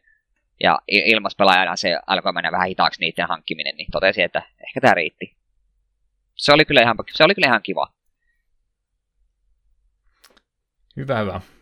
Siinä on varmaan itse tuosta pelistä aika kaikki. Kerrotko Eetu meille, mistä, mille alustoille tämä peli löytyy ja mitä muita versioita on tullut? No tähän löytyy käytännössä mille tahansa. Tämä löytyy Macille, PSPlle, Pleikkareillekin löytyy kaikille, paitsi ykköselle, Wiille, DSL, Xbox 360, PClle, iPhoneille ja veikkaan, että vielä löytyy muutamalle muullekin, jota on tästä listasta varmaan unohtunut. Mm, joo, nyt Enimet ainakin lisäsi aika ihmeessä ne olisi, jos se jotain Android-versioitakin olisi olemassa. Joo, ja tälle on julkaistu sitten vuonna 2008 lisäosa 360 Pleikka 3 iPhoneille, joka kantaa nimeä Revenge. Uh, Revenge of the Plague Lord, luin pelkän ensimmäisen rivin. Hmm. Ja siinä oli uh, uusia klasseja, tehtäviä, spellejä ja kaikkea muuta pientä. Ja jatko-osiahan sit, ihan virallisia jatko-osia on Puzzle Quest Galactrix, jota mun joskus piti, joku joskus piti ostaa, mutta ei jostain tullut hankittua. Sitten ihan Puzzle Quest 2, Marvel Puzzle Quest ja Magic the Gathering Puzzle Quest, joka pitäisi ehkä joskus laittaa test- testattavaksi ihan vaan aihealueen takia. Hmm. Joo, mä rupesin tuosta Xbox 360 kautta, kun se oli tosiaan live arcade-peli, että mulla oli silloin kun 360 ostin, siinä niitä joitakin esiasennettuja demoja, siellä oliko siellä tota dikdakkeja ja jotain kalaikaa ja tämmöistä. Sitten siellä oli joku tämmöinen pusle tyyppinen peli, vai onko sen ladannut jälkeenpäin hyvinkin mahdollista. Mutta muistan nähneeni silloin aikanaankin jo, mutta eipä siinä vaiheessa kiinnostanut vielä pelata. Monia versioita kumminkin löytyy. Sitten ennen kuin ruvetaan hissukseen siirtymään viimeisiin vaiheisiin tätä podcastia, niin vielä loppuyhteenveto aina tähän päätökseen. Öö, jos mä sanon ensin oman sanan. Joo. Eli kannattaako tätä pelata? Vastaus yleensä mä oon ollut vähän semmoinen haparova, että mm, ehkä ei nää. Mutta nyt sanon ihan suoraan, erittäin mainiosta pelistä on tässä näin kyse. Välttämättä se ei tarvi olla tämä ensimmäinen puzzle koska niitä erilaisiakin versioita löytyy, mutta jos on semmoinen pieni kolotus tai jotain pulmapeliä haluaisi, niin tämä tuo paljon mun mielestä lisäarvoa sille pelille, kun siinä on sitten muitakin elementtejä lisätty. Ja koska alustoja on noin hirveästi, niin varmastikin joku laite teiltä kotoa löytyy, millä sitä pystyy pelaamaan, niin sen takia annan ehdottoman suosituksen. Joo, joo itse ihan samaa mieltä, että ellei ole jostain syystä kauhean kammo Bejeweled-pelejä kohtaan, niin kyllä tämä kannattaa ainakin kokeilla. Ja suosit, suosittelen jotakin näistä varsinaista versiosta, eikä tuollaisia Puzzle Dragonsin tyylisiä ilmaisia iPhone-pelejä, koska niissä on yleensä sellaisia vähän semmoinen ongelma, että tulee se maksumuuri vastaan, niin tässä sitä ei tarvitse pelätä. Joo, ehdottomasti 8 euroa oli toi DS-versio täyteen hintaan, ja se on maksa... No ei, ei se maksa tietenkään itsensä takaisin, mutta se on paljon arvoa ollut. Mä oon monta kymmentä tuntia pelannut, ja todennäköisesti tuu vielä monta kymmentä tuntia lisää pelaamaankin. Jep. Me itse tuossa aiemmin niin sanoin, niin mä sanoin tässä loppuyhteenvedossa nyt sitten sen, että mm. vaikka tuohan on aika pienen budjetin peli ollut, sen niin näkee ja ymmärrettää, itteeni pikkusen häiritsee se, että hahmojen ja vihollisten portreetit on aika, sanotaan aika keskinkertaisia. Ne on aika, no ei nyt hätäisesti tehtyä, mutta kumminkin Joo, it... y- yksi portreetti. Jep, ja, it... ja, ja itteni hiukan häiritsee se, että saattaa olla, että oli vihollinen zombis, zombi tai white tai joku vastaava, niin se on saman näköinen, ja vaikka se olisi mm. bossi, giant zombi, niin sillä on täsmälleen sama portreetti kuin perus zombillakin, niin tälleen pieniä asioita, mutta silleen, etenkin jos pitkiä pätkiä pelaa, niin rupeaa häiritsemään. Hmm, niin. Mutta ei nyt itse nautintoon se enempää kuin minkähän vaikuta. Ei sille, se on vaan semmoinen, kiinnitin huomiota tuossa yksi ilta, että nämä on vähän mitä on. Mutta kuitenkin, suosittelen kuitenkin lämpimästi sitä peliä, että kannattaa, kannattaa pelailla. Hyvä, hyvä. Semmonen peli on Puzzle Questi.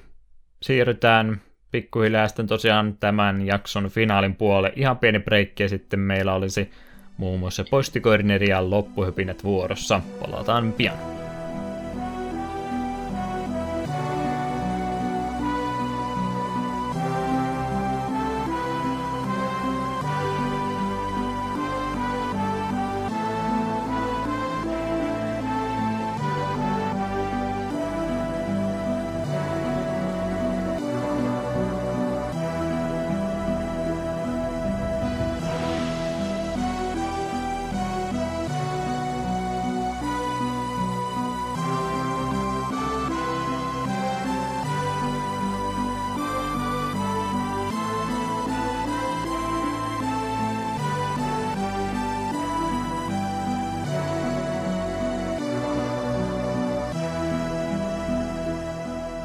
Ennen kuin päätetään tämä jakso, meillä olisi vuorossa postikorneri. Me ollaan siitä puhuttu moneen kertaan, että olisi kiva, jos saataisiin viestejä. Nyt vihdoin viimein se tapahtui.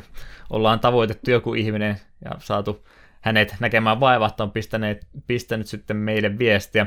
En valitettavasti kirjoittanut sinun koko nimesi tähän ylös, niin mennään nyt pelkällä etunimellä, koska Eetu on meidän ammatti-ihminen, niin hän saa nyt lukea tämän viestin, mikä tuossa viime viikolla saatiin. Okei, eli tällaisia terveisiä saimme. Voi pojat, minkä teitte. Pakkaan se oli tuosta töiden jälkeen se Switch lähteä ostamaan. Olihan se se ostoslistalle jo aikaisemmin päätynyt, kun Zelda Limited, Edi- Limited Edition tuli julkaisussa hommattua ja ajattelin Switchin ostaa sitten jossain vaiheessa. Mutta useissa podcasteissa puhuttu kyseistä vehkeistä ja löyti viimeisen naulan sitten. On ollut mukava kuulla puhetta vanhemmista peleistä ja varsinkin kun paneuduttu yhteen pelin syvää luotaavammin. Esim. Zelda, en, Zelda ensimmäinen ei sattunut itselle itsellä löytymään Nessillä ja aika hiljaisesti Nintendo-konsoleita sen jälkeen, niin koko Zelda-sarja jää nyt pelaamatta. Usein porukka viittaa puheissa ekaan Zeldaan, mutta teidän ansiosta nyt tiedän vähän, mistä siinä on kyse. Uutta pelattavaa on niin paljon, että tiedän, että en tule ainakaan ihan vanhempia pelisarjan pelejä pelaamaan. Kiinnostus on nyt kuitenkin herätetty ja lähden uusimman osan pariin. Katsotaan, mihin se johtaa. Kiitoksia podcastista tähän asti. Jatkakaa hyvää duunia. Terveisin Jussi.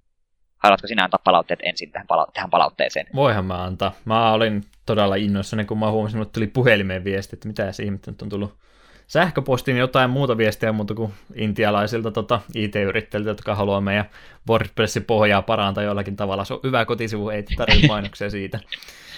Mutta tosiaan todella, todella mukava, että vihdoin viimein tuli vähän palautettakin jo.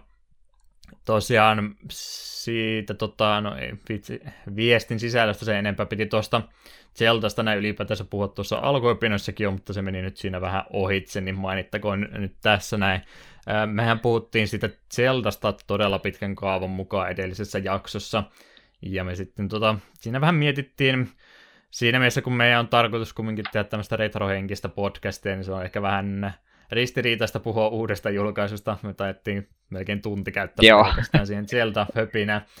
Ei, ei sitä nyt valituksia keneltäkään ole tullut, mutta jatkossa, jos tulee tämmöinen tilanne, että me ollaan pelattu jotain uutta peliä, ja siitä on paljon sanottavaa, niin me tehdään sitten jatkossa ihan oma, oma jaksomme siitä. Tämmöistä tilannetta nyt ei tule todennäköisesti kovinkaan montaa kertaa vuodessa käymään, koska meillä nyt kumminkin omat, omat pelit aina mielessä on. Mutta kun meillä kerran tuo rajaton SoundCloud-tili on, niin ei meillä nyt siihen suhteen mitään ongelmaa, etteikö me voitaisiin erillisiäkin jaksoja sitten tulevaisuudessa tehdä. Mutta todella mukavaa, että nyt jollekin ainakin on podcasti kolahtanut. Kyllä siellä kuuntelijoita toki on, mutta ymmärrän, että kaikki ei jaksa sitten ruveta sitä se enempää viestittelemään. Itse olen samalla, että kuuntelen monta kymmentä podcastia, mutta en ole ikinä yhteenkään kirjoittanut, niin olen syyllinen tähän samaan ilmiöön. Joo, itse podcastien osalta, kun en hirveästi kuuntele, mutta YouTubestakin on monia tyyppejä, että videoita tykkään paljon katella, niin se, että kun me kommentoin, niin se on noin noin silleen kerran kymmenessä vuodessa saatan jotain sanoa, että jes, tämä oli ihan hyvä. Tota, ollaanko me tehty jotain oikein vai väärin, kun me tehdään retro-podcastia ja me myytiin yksi vitsi justi? No, ehkä paremmin siihen ei painannuta liikaa. Jo, jonkinlainen vaikutus kumminkin ollaan saatu aikaiseksi. Niin, kyllä se aina mieltä lämmittää, jos oma, oma mielipide vaikuttaa niin paljon, että joku muukin antaa kokonaan uudelle konsolille mahdollisuuden, että se on aika siistiä. Hyvä, kiitoksia tosiaan Jussille tästä viestistä. Toivotaan edelleenkin meillä nyt toki kun tässä vielä alkuvaiheessa ollaan, niin ei tuota viestiliikennettä niin kovasti ole, joten sen takia muistutettakoon, että jos haluatte kuulla omaa viestiänne luettavan, niin sille on nyt mainio mahdollisuus näissä jaksojen lopussa. Kyllä meillä aina aikaa siihen järjestetään takapölkky at gmail.com ilman niitä ö-pisteitä, niin viesti löytää sitten perille asti.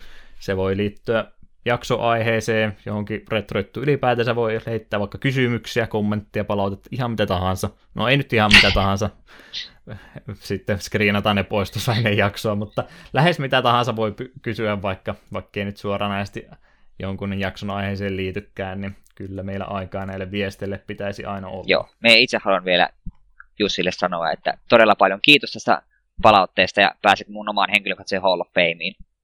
Kerron, jos, kerron joskus jälkeläisille sille, että oli kerran sellainen hieno mies, joka laittoi tällaisen viestin. Tosi paljon kiitos tästä. Täytyy ruveta kotisivulle tekemään Hall of Fame-sivulehteen sinne pikkuhiljaa. Hyvä. sanoit palautteesta, niin sit itse asiassa voitais, ja kysymyksistä, niin me, minulla on teille kuuntelijoille kysymys, jos joku vastaa, että jos ja kun me päädymme tekemään tuollaisia lyhy- lyhyempiä erikoisjaksoja jostain tietystä uudesta pelistä, pitäisikö sen nimi olla etupölkky vai minipölkky? Ah, niin me tätä mietittiinkin kovasti. Niin, me tarvitaan tähän vastaus. Mulle jatkokysymys, jos Eetu joutuu tekemään solo-episodin, niin onko se Eetupölkky? Hehehe. Ei, ei sitä olla, valitettavasti. Tämmöistä tarinointia meillä tähän hätään sitten oli. Tosiaan meillä rupeaa aikamäärä tässä pikkuhiljaa paukkumaan, niin aika hyvin mä käytin tässä kaikki, mitä meidän mielessä oli, niin ei siinä mielessä hyvin osuttiin justiin siihen aikamääräisen, mikä itsellemme asetettiin. Tulevaakin sitten on, ollaan vielä jatkamassa tätä projektia ainakin toistaiseksi. 999 jakso oli tavoite, joten paljon pelejä on vielä luvassa. Mitä meillä ei tule seuraavaksi tiedossa? Seuraavaksi sitten kahden viikon päästä olisi James Bond, josta viimeksi jo mainittiinkin. Sille löytyy konsolivaihtoehtoja niin paljon, että ei niitä turhaan ruveta erittelemään, että millä me pelataan kunhan vielä tarkennukseksi se, että kovalla peillä Bond. Joo, Bond. Ei olla Bond. nyt tota, ei olla nyt tosiaan James Bondista pehmeällä peillä puhumassa, vaan kyseessä on se kalahahmo tasohyppelyä monelle eri alustalle. Sulla oli ilmeisesti tarkoitus sitä Mega Drive-versiota ja mun piti sitä Amiga-versiota nyt kokeilla. Joo, näin taisi olla viime puhetta. Sitten siitä kaksi viikkoa eteenpäin, niin minä joudun jälleen valitsemaan pelin, niin eilen ehdotin tällaista kuin Donkey Kong 64, ihan vaan sen takia, että viimeksi kun Donkey Kong oli meillä aiheena, niin Mokoma joutui pahikseksi. Että nyt vähän mm. taso- tasoitetaan tilejä ja nyt pääsin Donkey Kong sankariksi.